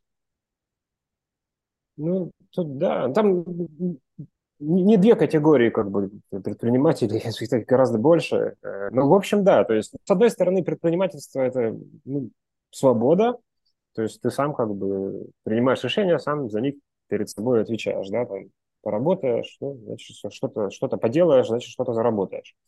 Вот. А с другой стороны, это риск, э, абсолютный риск, потому что ты должен как бы все просчитывать, и любой момент как бы ты можешь там допустить ошибку, да, там, как говорится, и все, все утратить. Вот. И опять-таки начинать там с нуля, когда не получилось, это вообще такой талант немногих. Это, наверное, одно из самых сложных вообще процессов, э, какие только могут быть. И многие этого боятся. Э, плюс там, да, не у всех там есть толерантность к риску, а она очень-очень нужна. Ну, как раз-таки толерантность риску. А чем рискует современный предприниматель? Ну, я в ну, 90-х ты рисковал почкой, квартирой, машиной, лицом, жизнью. Так сейчас-то почти то же самое, только может там э, Что менее, менее, менее, Ты деньги принимаешь. Криминальных... Ну не, подожди, сейчас ты ничем криминальных не рисков. Ну а какие ну, есть почему? риски? Вот очевидные ну, риски. Смотри, ну окей, сейчас... деньги просрал, извините, не получилось. Ой, ладно. Даже ну, репутационных вот. потерь нету. Просрал, о, у чувака опыт. Он дважды пытался, на третий раз у него получится. Ну, то есть какой вот можешь назвать ну, какой-то очевидный риск? Ну, очевидный риск, что не получилось. Mm. Вот он как бы основной риск. Здесь как бы и трата денег, и всего-всего остального прочего. Так чужих Просто денег. Говоришь, В этот момент ты жил на инвестиции, платил себе зарплату Соиз... за чужой счет. Соизмерять там с рисками 90-х годов, конечно, нелепо. Но риск... Потому что это несоизмеримо. Поэтому риск вообще, если говорить, как бы, смотри, мы говорим одно и то же слово, да, но получается есть некое представление эволюции риска. То есть, э, как бы риск теперь по-прежнему риск, называется это риск, но этот риск по факту, он по отношению к реальному риску почти ничего не весит. Ну, то есть можно взять смело у кого-то деньги, попытаться искренне, то есть не, не говорю сейчас какие-то мошеннические истории, когда там кидалы какие-то, а люди пытались, они хотели, но не получилось. Риски – это только время, которое как бы ушло, но в этот момент ты жил, получал зарплату, как-то существовал, то есть по факту ты мог просто как бы работать, да, работать за зарплату. Ну, окей, сменил работу. Был на зарплате на одной, теперь на другой.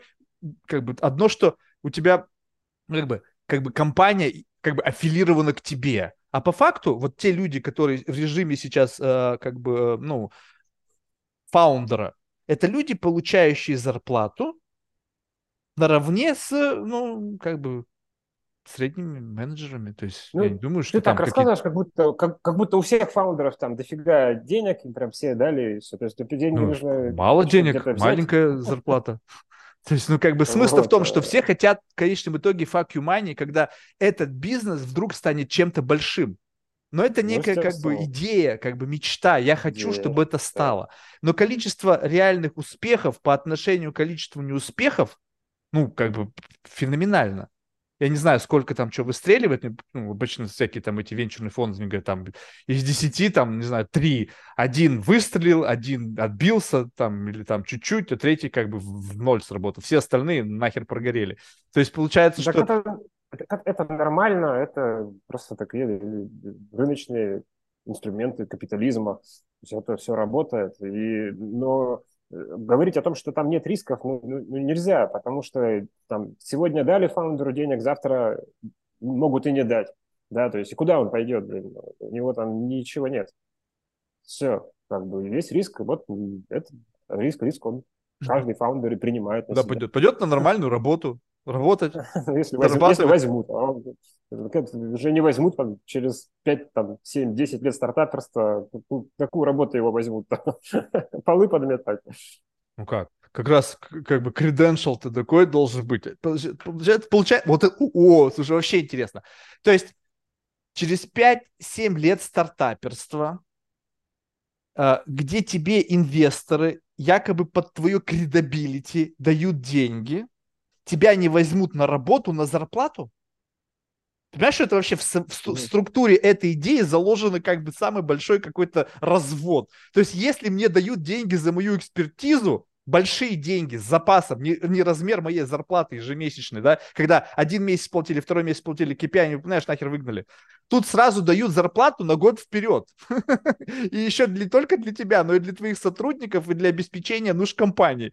Получается, что я считал так, что уж если стартаперу когда-то дали денег, то потом на работе должны его как лучшего кандидата сразу брать вообще без очереди потому что явно у него есть какой-то credibility. Значит, у него есть какой-то талант, способности, умение, мотивация, ну, то есть все, что нужно для хорошего работника. Ты говоришь, что нет. То есть, значит, какая-то странная херня. Ну, я не, не, всегда старался не брать бывших предпринимателей на работу. Для меня это красный флаг. А, да? Почему? Да. Ну, блин, мне нужны исполнители, как бы, когда закрываю какие-то вакансии, я ищу, как бы, людей, которые там, на которых можно надеяться, что они там придут и работать будут, а, а, а не так, что он там год проработает, там, у него там какая-нибудь очередная бизнес-идея, и он так и скажет, я пошел свой бизнес делать. А, то есть более стабильных людей, да, надо? Более которые... стабильных людей смотришь, там, вот человек там смотришь, что там 7 лет там работал в какой-то компании, там, э, ну, хорошо, стабильный, надежный чувак.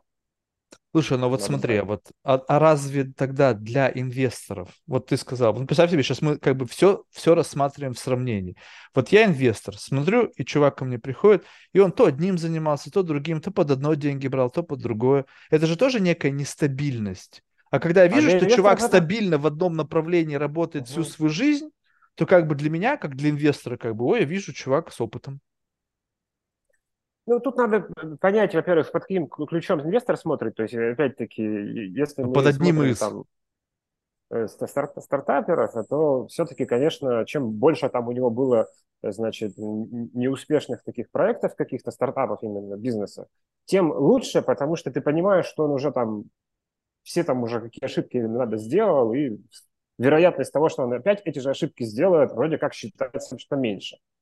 А тот факт, что он просто неудачник, как бы это не, не учитывается. Ну, представь себе, это как бы судьба человека, его как бы такой профайл, знаешь, как бы условно вот этой небесной канцелярии, у него тег прирожденный, Ч, э, как бы факапер. Слушай, э... Вот как бы факапер. И вот у него вся жизнь будет факапера. И вот ты приезжаешь, как бы, о, ну, чувак, этих ошибок не завершит. Ну, окей, он этих не завершит, у него суждено ему совершать ошибки, он совершит новые. Ну, То есть смотри, откуда, вот кто это под... изменил, вот это вот отношение да, к провалам? Эти, вот эти подходы, это же, это, это просчитали еще американцы. Это статистика на самом деле. То есть это не, не какое-то там философское утверждение. Это холодная статистика, которую там уже там выстрадали эти американские венчуры, вот, и там еще Эрик Рис там в своем стартапе как бы про все эти статистические моменты написал, там, сколько там стартапов выстреливает, сколько проваливается, к каким, э, с большей вероятностью каких надо стартаперов, значит, инвестировать, чтобы они э, с большей вероятностью там, да, принесли тебе экзит. Вот, то есть это исключительно на таких фактических данных основано, и ну, считается, э, что нужно их придерживаться. Вот, если а тебе не кажется, что это такой прайминг? Вот представь себе, вот сидят, э, как бы, с чего это пошло? Значит, какие-то ребята в Силиконовой долине однажды открыли для себя венчурное инвестирование. Ну, есть там доткомовский бум, там раньше чуть-чуть там какие-то были истории. Люди перешли из private equity, когда поняли, что однажды инвестировав в кого-то. И они потом подумали, такие, блин, мы, мы, как бы, мы создали этот рынок но нам нужно как бы создать некую экосистему, уходящую вот эти как бы корешочки, и там, знаешь, вот прямо корни есть толстые, потоньше, потоньше, вот такие белые, прям совсем, вот запустить их, это, это будут ангельские инвестиции. И нужно им вменить определенную логику, что типа чувак, который много раз прошибался, давайте ему денег, потому что все равно через какая-то статистика показана, которая непонятно, была ли ими прожита, либо они это просто выдумали, чтобы как бы, э, инви, как бы было э, количество новых предпринимателей на рынок, наверное, не соответствует э, достаточному притоку. Но представь себе, что каждому бы давался бы один шанс. То есть это, наверное, бы все быстро бы схлопнулось, потому что количество притока новых предпринимателей было бы недостаточно, и это в конечном итоге бы закрылась история. Им выгодно, во-первых, чтобы э, весь мир работал на них. Ну, то есть, чтобы кто ни говорил, весь венчурный мир работает на какую-то горстку людей из Пелальта. Так? Ну, то есть и больших ребят, которые как бы там вокруг с ними сидят. То есть ты там можешь быть крутым очень инвестором, но ты все равно будешь так или иначе придешь к какому-нибудь там топ-10 там этих компаний, в конечном итоге либо продать, либо там привлечь там 100 миллионов или сколько там большие раунды, и либо даже в любом случае ты придешь уже каким-то институциональным инвестором, которые так или иначе все равно ассоциируют, э, работают с этими большими ребятами. И поэтому как бы, э, но они настолько стали большие, что им как бы нет, э, как бы нет возможности работать с со всем многообразием. И поэтому им нужно создать такую э, многоступенчатую систему фильтрации, такой, знаешь, некий пайплайн. И на этом раннем этапе там э, ангельские инвестиции, они э, за свой счет, за идею как бы попасть в этот Big Ten, они будут отрабатывать гипотезы на самом первом уровне, потом э, на следующем уровне там ранний раунд, но все они как бы условно такой единый пайплайн, э, движущийся в направлении вверх. И, но чтобы идея эту возникнуть, нужно заразить идею, что это классно быть венчурным предпринимателем. Такой некий лайфстайл, вот эту историю продать, потому что этого не было. То есть были всегда инвесторы, то есть были эти ангельские инвестиции, friends and family, ну, ты сам рассказывал, что первые 100 тысяч ты получил вот от знакомых. Угу. Так оно было, так оно было всегда. То есть всегда были люди, у кого там когда-то что-то кому-то давали, там, ну, уже там другая, да, я тут собрался автомойку открыть. Ну, то есть это существовало, да, другой немножко уровень детства. Теперь возникла некая идея, изменили отношение к риску, ну, то есть прям чувствуется, изменили отношение к риску. Это риск инвестмент, это не совсем кредит, это, в общем, идея. Потом изменили отношение к провалам. Я вот чувствую, что это такой как бы э, история. Но на самом деле, ты посмотри на топ-10, у них вообще давно уже таких историй нет. Они никого не берут где как бы какие-то провалы. Если эти провалы были у фаундеров, которого они инвестировали, то этот фаундер зашел с низов. То есть он уже пришел к ним, что у него вдруг получилось. Ну, то есть, как бы, они, по-моему, уже как бы такие седовые раунды вообще, по-моему, мало кто занимается. А если и занимаются, то это, не знаю, э, кто-то, кто успешен, а не кто провален. А то, что у него были в прошлом его провалы, блин, там школьный проект у него там завалился, но это было давным-давно, сейчас он уже вон глава PayPal. А, а, а, а вот эту саму идею на этом уровне сейчас люди, э, которые попроще, да, которые движимы идеей, ведь еще же как бы надо э, впервые в жизни, я когда это услышал, мне стало даже дико, что они встают в очередь, чтобы занести кому-то деньги. И фаундеры якобы выбирают, у кого мы возьмем деньги. Ну надо же, а? Ну кому вы, блядь, пиздите? То есть, ну, ну, то есть, если ты уже тебе повезло, и тебе просто не нужны деньги, ну, просто Нет, как бы... Выбираю. Я, я, я выбираю. Я, например, отказал одному инвестору, потому что он мудак. Не хочу я с таким дебилом как бы работать. Поэтому ну выбираешь. Ну... Если, если ты адекватный, ты выбираешь тоже. Ну Подожди, ну, но ты выбираешь, потому что тебе, в общем-то, не горит. Ну, в общем-то, да. А если бы тебе горело и был бы только один мудак? Ну, поэтому рекомендуют не доводить таких ситуаций. Ну вот, ну вот об этом и речь, что когда выбирают, это тогда, когда в принципе деньги не особо нужны. Да.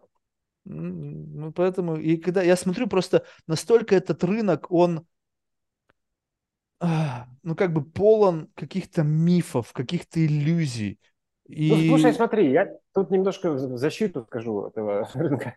Да, мифов, иллюзий там до хрена, и то, что там ты говоришь про там, этих больших китов, э, понятно, там, инвестиционных, это тоже понятно. А вот, но возвращаемся все равно к статистике. А, она все равно работает. И обкатывали ее там несколько десятилетий не зря. Э, почему она работает? Просто вот я э, активно дружу там, с ребятами в Израиле, там, с венчурными фондами, с некоторыми. Вот. У меня, кстати, в компании один вот парень тоже Э, туда. Вот. И, собственно говоря, что сделали израильтяне несколько лет назад? Там, у них началась там вся эта венчурная история, началась с, военки, а потом значит, сложилась некая такая индустрия венчурная, где они стали очень, очень четко исполнять методички американских венчурных вот этих фондов. То есть они прям вообще четко-четко работают. Я вообще вот скажу, особенно вот выходцы из СНГ, из стран, вот инвесторы, они, блин, такие токсичные ребята зачастую, потому что, блин, им все что-то надо везде влезть. То есть очень любят в стартап, вот в бизнес, там, читать эти нравоучения. Вот у меня, блядь, я больше всего не люблю на свете созвоны, да, с инвесторами из СНГ, потому что, блядь, там целый час тебе будут рассказывать, что ты, блядь, делаешь не так. Ну, конечно, вот. а, а намного приятнее просто получить деньги и делать, да, что, да, что хочешь. Есть, я хочу, я рассказал, как бы, тебе либо нравится, либо не нравится, как бы, что тут, блядь, Просто не хватит никакой э, вселенского времени, если всех мнения спросить там людей вокруг. Вот. И Израиль это как бы это все отринули, то есть они пошли там то есть через э, акселерационные программы, э, и, соответственно, на выходе из этих акселерационных программ у них там уже линейка фондов, и они уже дальше четенько, значит, э, заходят туда, получают аллокации в этих проектах, и потом перепродают их, соответственно, в США. Э, они, они как делают? Значит, они обычно ставят корпорацию, которая там делает какой-то пилотный проект с этим стартапом, выходом из акселератора, тут же с ним заходят, все, и потом идет уже перепродажа. Работает ну, конвейер. охуенно.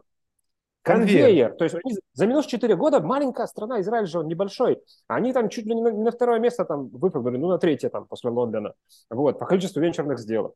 Да, но понимаешь, вот эта идея очень, мне кажется, интересная, что когда это конвейер, то получается так, как это происходит? То есть есть кто-то побольше, которым они продают эту идею. Они сначала говорят, слушай, при каком, при каких финансовых показателях, при каком KPI ты наш купишь вот за это? Ну, чтобы у них математика билась. Они говорят, если ты мне покажешь вот такие-то, такие-то, такие-то цифры, я тебя куплю.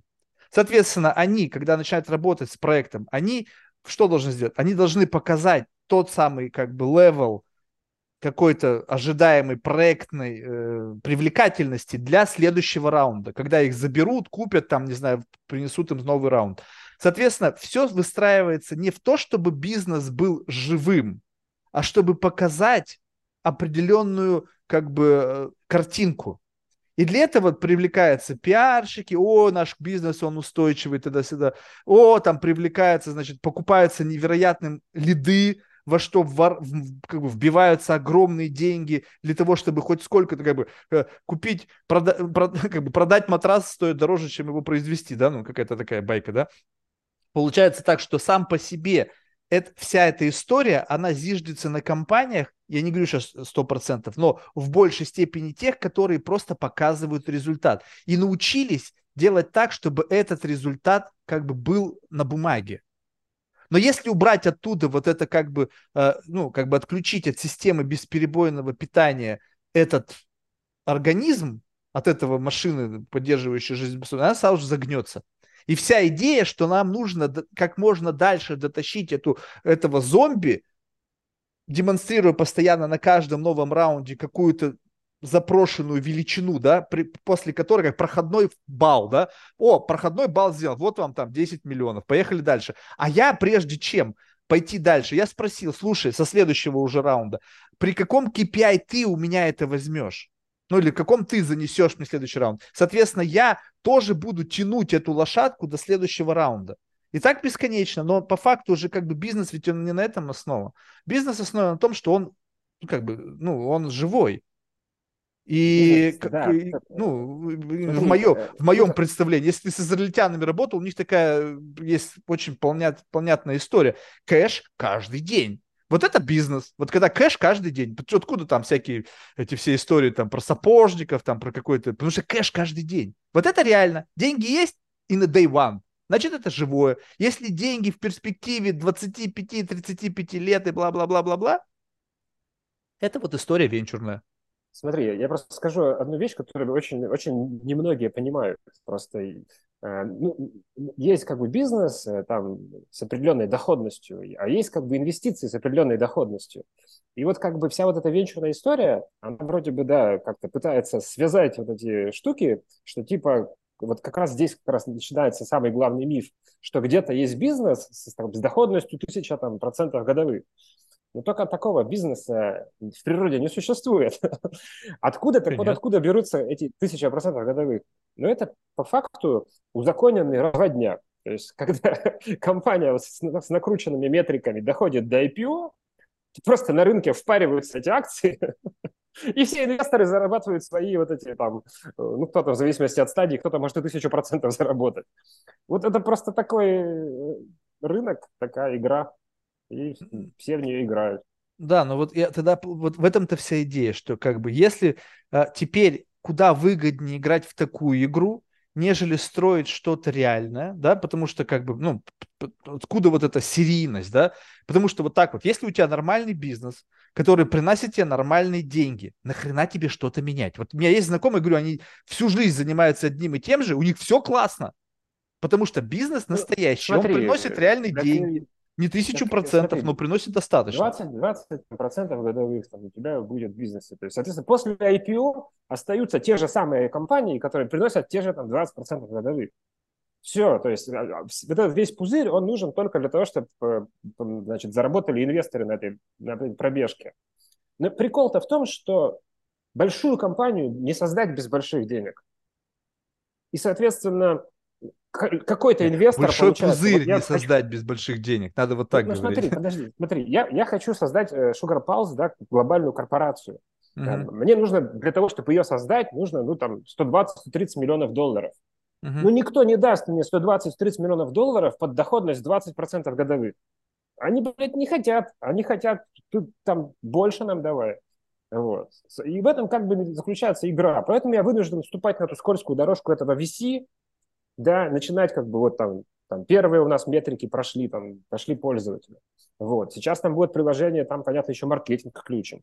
Будет больше пользователей, там больше фичек. Все. Но эта вся игра, вот она, для того, чтобы у нас там уже расписано на 5 лет эти майлстоуны, расписаны раунды, даже какие должны быть выручки, обороты и оценки уже даже расписаны. И все, мы уже по рукам, ногам связаны, должны идти по этой лесенке. Шаг влево, шаг вправо, расстрел. Слушай, вот единственное, что я, знаешь, вот я как бы эту логику понимаю, единственное не понимаю, как удается тянуть все равно как бы клиентов. Ну, то есть вот, вот это у меня как бы в голове не уверен. Ну, то есть, да, ты можешь создать пиар-среду, да, ты можешь создать условно какое-то количество клиентов, как бы, там, не знаю, бесплатных клиентов, да, но когда речь идет в, ну, в совокупности метрик, все равно есть количество денег, которые каким-то образом удается генерировать. Вот здесь вот мне непонятный нюанс, да. Ну, то есть нужно, чтобы э, в, была какая-то как раз вот эта вот боль, чтобы хоть какая-то была система обмена ценностей, ну, то есть как бы как, как вообще хоть какую-то а выручку генерировать. Ну, а, ну а, вот. Ты, не, ты не, сможешь, ты не сможешь как бы там не случай, там фантик бесполезный как бы продавать. Ну, ну не сможешь. Ну ты впаришь там его, хорошо там. Это как кто-то там прикалывался там, э, как там продавать э, рубли там дороже себестоимости. Вот, то есть э, это, это как бы просто очень быстро кончатся, да, деньги и все. Поэтому в любом случае должна быть боль, и у тебя должно быть решение этой боли.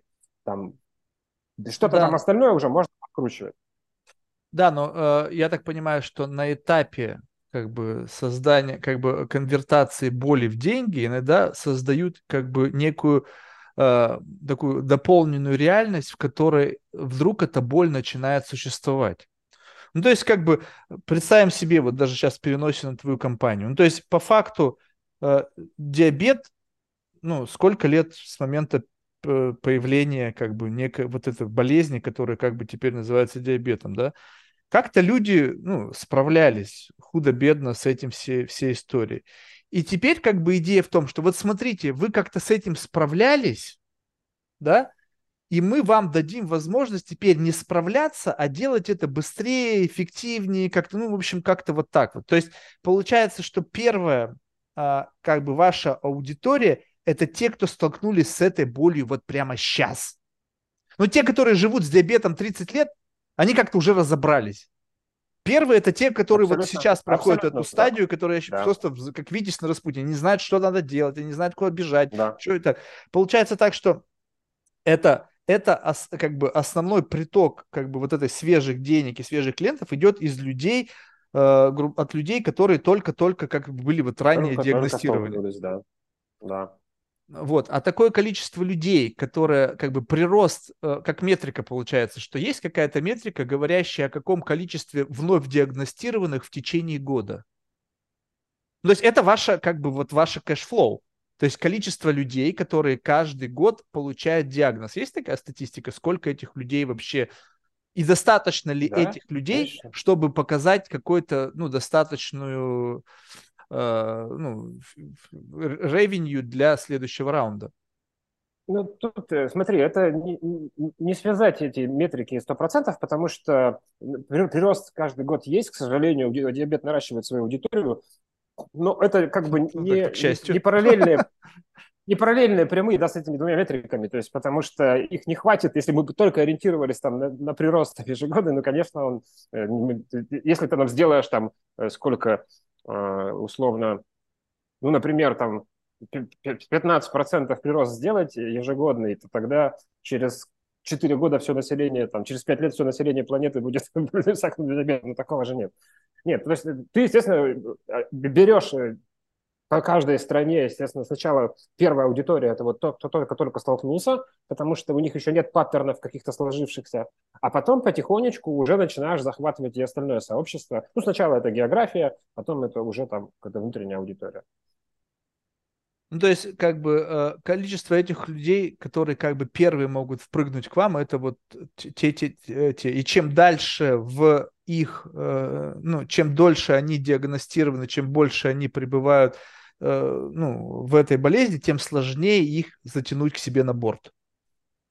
Или это неправильная ну, корреляция? Ну, неправильно сказано просто. Проще, проще, конечно же, с человеком работать, который вообще там вот так вот, типа, что, что, что, вот. А с тем человеком, который, который уже там как-то, да, живет уже с этим делом много лет, Просто смотри, я, я поясню. Э, с ним тоже можно работать, просто с ним придется там пообщаться. Просто смотри, у, у нас в компании есть э, девушка, работа, директор по Data Science, она 33 года живет э, с сахарным диабетом первого типа. То есть у нее в детстве диагностировали, и вот она как бы с ним живет.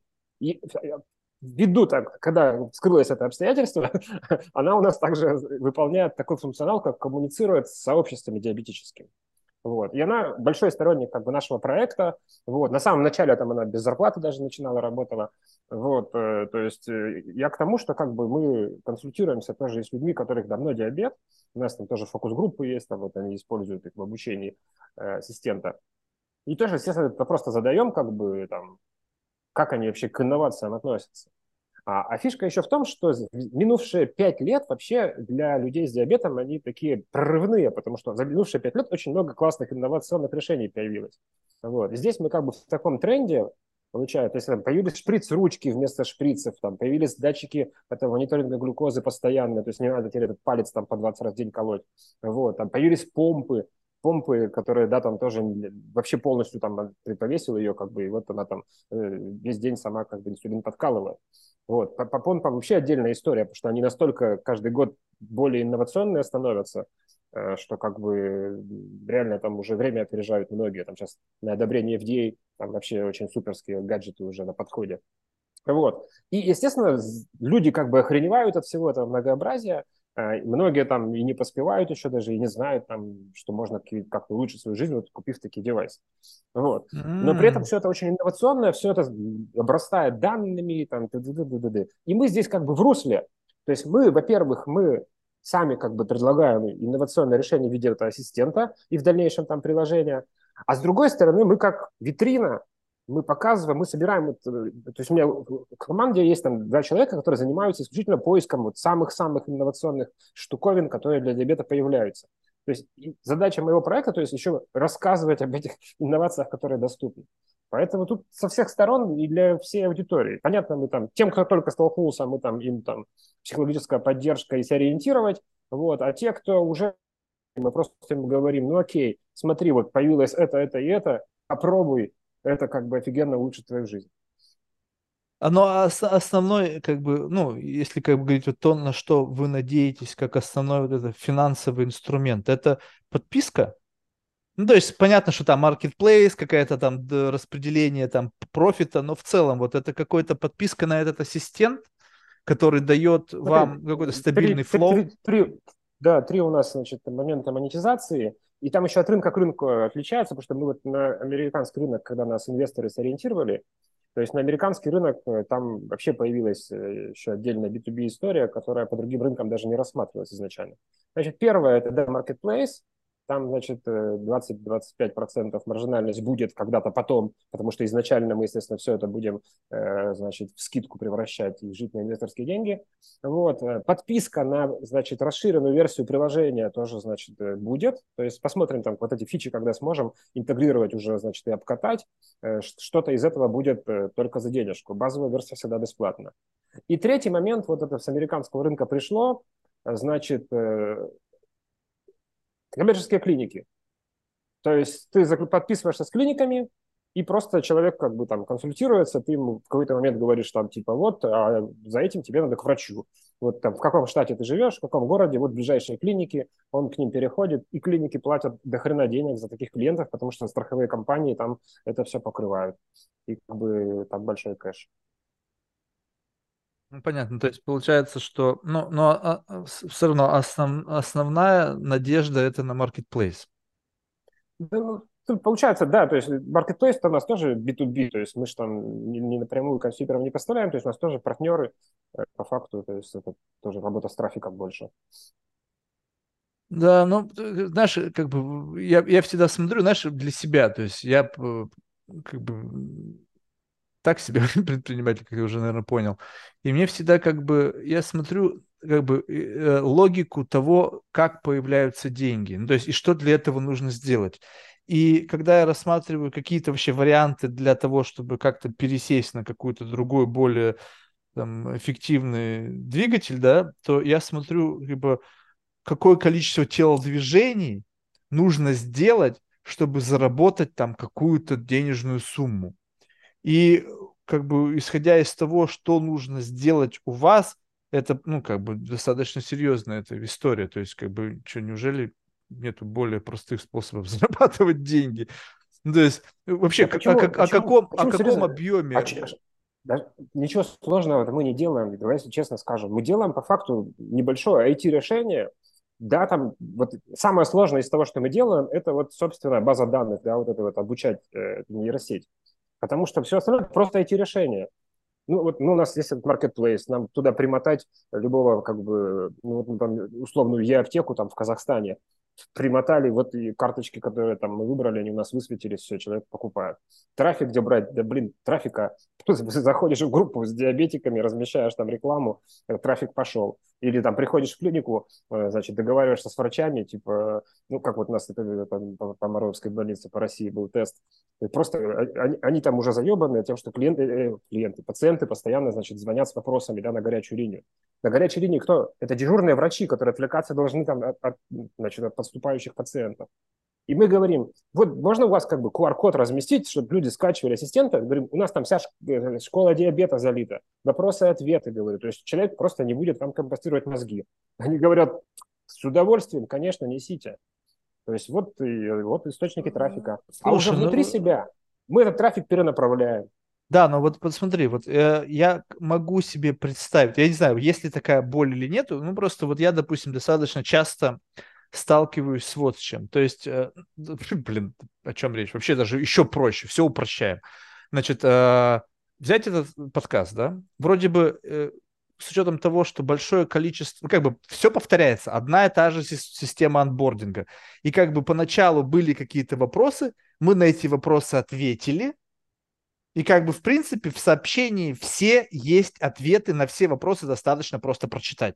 То есть у тебя не должно возникнуть вопроса, потому что, в принципе, нет, не у тебя могут возникнуть вопросы, но когда возникает э, у людей, скажем так, возьмем разные слои возрастные. То есть молодежь, они, наверное, им по приколу, может быть, там что-то там с каким-то там ассистентом, еще на хайпе этих языковых моделей, там что-то там спросить, и там какой-то AI там что-то ответил.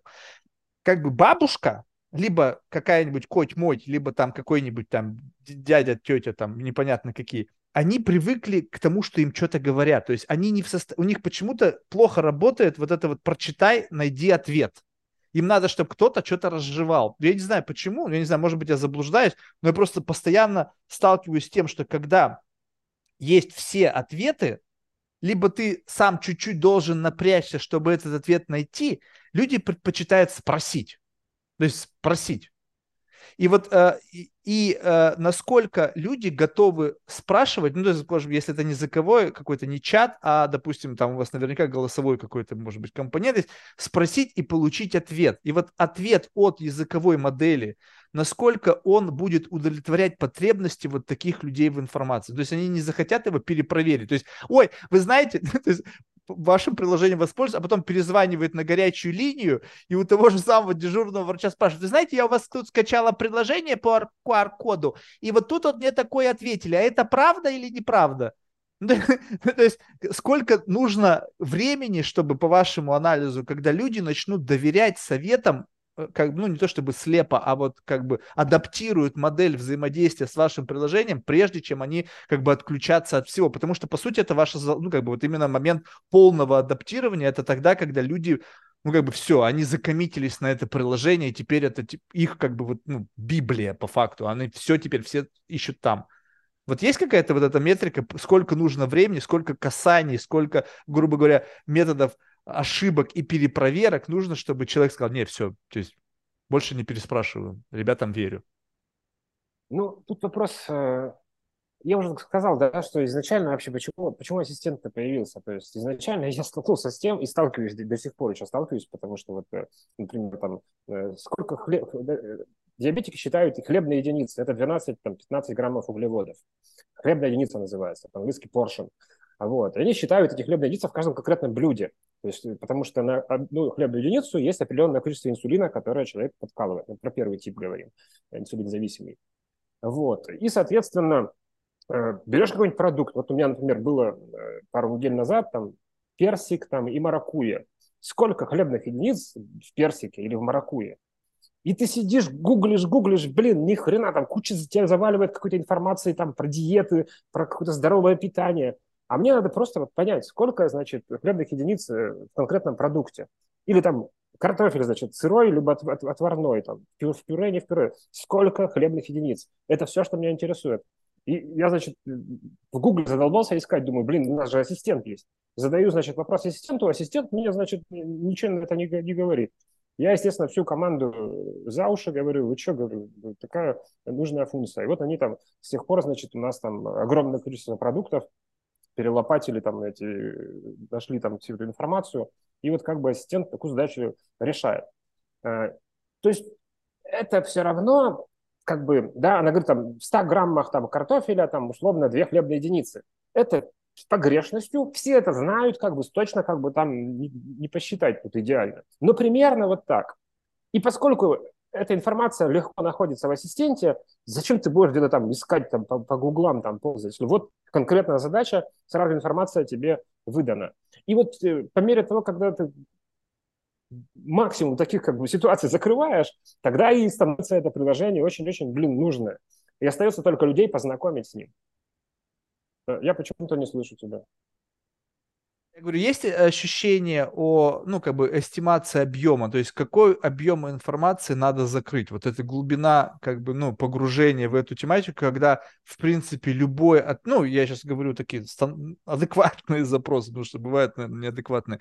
Вот какова, вообще, насколько вес в терабайтах, в гигабайтах темы э, питания в, ну, в связке с диабетом? Насколько большой датасет?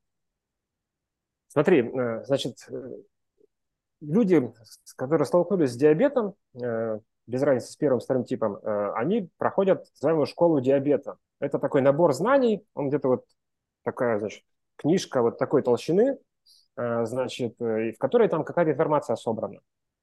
И это считается, что вот как бы, имея вот эту информацию, уже, в принципе, человек может жить и контролировать там, ну, потренировавшись там свой диабет, ну, периодически к врачу обращаясь. Вот. И вот это, это такой базовый уровень. Естественно, этот базовый уровень – это то самое первое, что мы, конечно, обработали и загрузили. А потом пошли дополнительные всякие вот эти штуки. Потому что начинаешь как бы общаться с людьми, и оказывается, что вот и тут как бы вопрос, и тут, и тут вопрос. И как бы где предел этого, я пока даже сам не знаю, потому что тут э, не понять. Вот я даже спрашиваю, вот, э, значит, у нас два врача, два эндокринолога, да, одна из них еще, я с ней договорился, она еще меня консультирует, как там ребенку, значит, помогать с диабетом. И я спрашиваю, говорю, вот, э, Лина, говорю, а в какой момент, говорю, мы вообще вот научимся, так говорю, контролировать диабет, чтобы там не, не скакал уровень глюкозы? Она такая говорит, а никогда? Это, это всю жизнь, говорит, всю жизнь ты как бы будешь с этим заморачиваться. Не, ну а почему, Поэтому... допустим, нельзя там кето, ну то есть вообще как бы, чтобы не сколько там хлебных единиц, какого хрена приложение вводишь, сколько хлебных единиц папайи, и там тебе ассистент говорит, хватит жать папаю, садись на кето, и тогда не будешь заморачиваться, сколько хлеб, хлебных единиц у тебя в углеводах, не жри углеводы, и все, тема закрыта. Смотри, у людей со вторым, значит, диабетом действительно э, самое важное это, значит, снижать калорийность вот этих как бы пищи, потому что у них инсулинорезистентность. Uh-huh. А вот с первым диабетом, с первым диабетом это, это свой инсулин не вырабатывается вообще. То есть э, это аутоиммунная реакция, организм уничтожает эти островки, как они там называются, пизжелезной железе, которые инсулин вырабатывают. И все. А у тебя как бы вот там без разницы, ребенок, э, там, взрослый, активный, неактивный, у каждого человека есть определенное количество э, углеводов, которые обязан человек за день съесть. Просто когда у тебя люди на кето работает... сидят, они вообще могут без Смотри, питаться. Когда у тебя, когда у тебя функционирует, значит, обмен веществ э, нормально, ты об этом не задумываешься. Ты можешь есть, не, ты можешь килограмм сахара сажать, у тебя даже уровень сахара не, не поднимется, потому что у тебя там все уйдет там, в жир, э, в, этот, э, в гликоген в печени и так далее. Вот. Либо можешь там неделю не есть, там одну воду пить, у тебя там организм там пожрет там все твои мышцы, жировые запасы, ты будешь тощий, но живой. У людей с диабетом так не работает. То есть любой диабет – это нарушение обмена веществ. То есть все, уже все работает не так, как должно быть. И, соответственно, идет терапия. Так вот, в случае с первым диабетом, со вторым диабетом, да, там диета, не надо там перегружать э, глюкозой организм. А вот э, с первым диабетом ты обязан там условно там 12 ХЕ, например, для ребенка 8 лет каждый день вот, съесть. Просто если будет меньше, она будет э, худеть. Вот. Если будет больше, тебе нужно будет больше инсулина подкалывать, ну это уже другая история. Ну, то есть эти вот. все истории, и, это получается мифы, да, когда люди говорят, что типа кето-диета, она подходит и к первому, и второму, там, всем типам э, диабета. И... Ой, это... Нет, это, конечно, это, это тут тоже это очень много опасных заблуждений, особенно людей, вот, которые не сталкивались с диабетом реально. И очень много мифов, блин, вообще. То есть э, здесь ни в коем случае как бы не надо прям, особенно если есть там какие-то симптомы, надо бегом идти к врачу, и ни в коем случае не надо тут никаких народных средств, потому что очень, если это как бы пропустить, это чревато э, смертельно опасными осложнениями. Вот. Поэтому нет никаких, к сожалению, диет. Э, первый, ну, вообще как бы считается, вот реально доктора говорят, что никакой диабет не излечим сегодня. Ну, просто первый, он инсулинозависимый, то есть это пожизненная терапия инсулином. Вот. А второй, может наступить улучшение при, значит, э, строгом соблюдении диеты, да, и контролю за уровнем глюкозы то может организм подвосстановиться, снизится, значит, вот эта вот инсулинорезистентность, и вроде бы человек может там жить. Но парадокс в том, что э, люди же не роботы, то есть вот э, они там, им поставили диагноз, обычно ну, там после 40 лет обычно ставят. Ну, э, ну понятно, там эндокринные нарушения не трогаем. Э, очень много диабета там у людей, злоупотребляющих алкоголем, там, э, значит, э, сладостями и так далее. И все, и они такие, опа, типа, анализы сдали, говорят, у вас там преддиабет или диабет второго типа. Вот говорят, соблюдайте диету, типа, все будет окей. Они, значит, там пару месяцев соблюдают, у них там, их там доктор похвалил, и они идут и нажираются там вообще всем чего угодно, понимаешь? Вот, и все, псу под хвост там снова. И вот, к сожалению, это, это проблема. И поэтому там для второго диабета тоже сейчас очень много различных подходов, инновационных решений, там, вплоть до того, что там операции там ставят пузырь, блин, этот желудок, чтобы человека чувство насыщения раньше приходило. Вот. Ну, есть препараты, вот там Азимпик там очень модный сейчас, и там все там Моргенштерны всякие там тоже худеют на нем. Слушай, а вообще, в принципе, вот это вот, ну, то есть, насколько, ну, исходя из просто наверняка ты как бы человек уже как бы заинтересованный в этом вопросе, поднимал, наверное, какую-то соответствующую литературу. Последние данные вообще, насколько реально э, в какой-либо перспективе говорить о том, чтобы диабет, ну, нашли лекарства, не позволяющая как бы жить э, как-то более-менее нормально, а раз и навсегда покончить с этим проблемой. И какова заинтересованность фармацевтических компаний создавать подобные лекарства? Как бы, что ты выберешь? Один э, one-time payment, либо пожизненный payment, то есть как бы с периодическим повышением цен. То есть как бы вроде как заинтересованность такая вяленькая. Ну, на этот счет много тоже существует э, теорий разных. Э, ну, там смотри, например, в Америке же очень сильное движение вообще идет вот против фармкомпаний. Там, значит, они вот в том году устроили там жесточайший разбор из-за того, что типа завышенная цена на инсулин, и крупнейшие производители инсулина были вынуждены снизить цены на инсулин, потому что там очень-очень с этим жестко. Вот.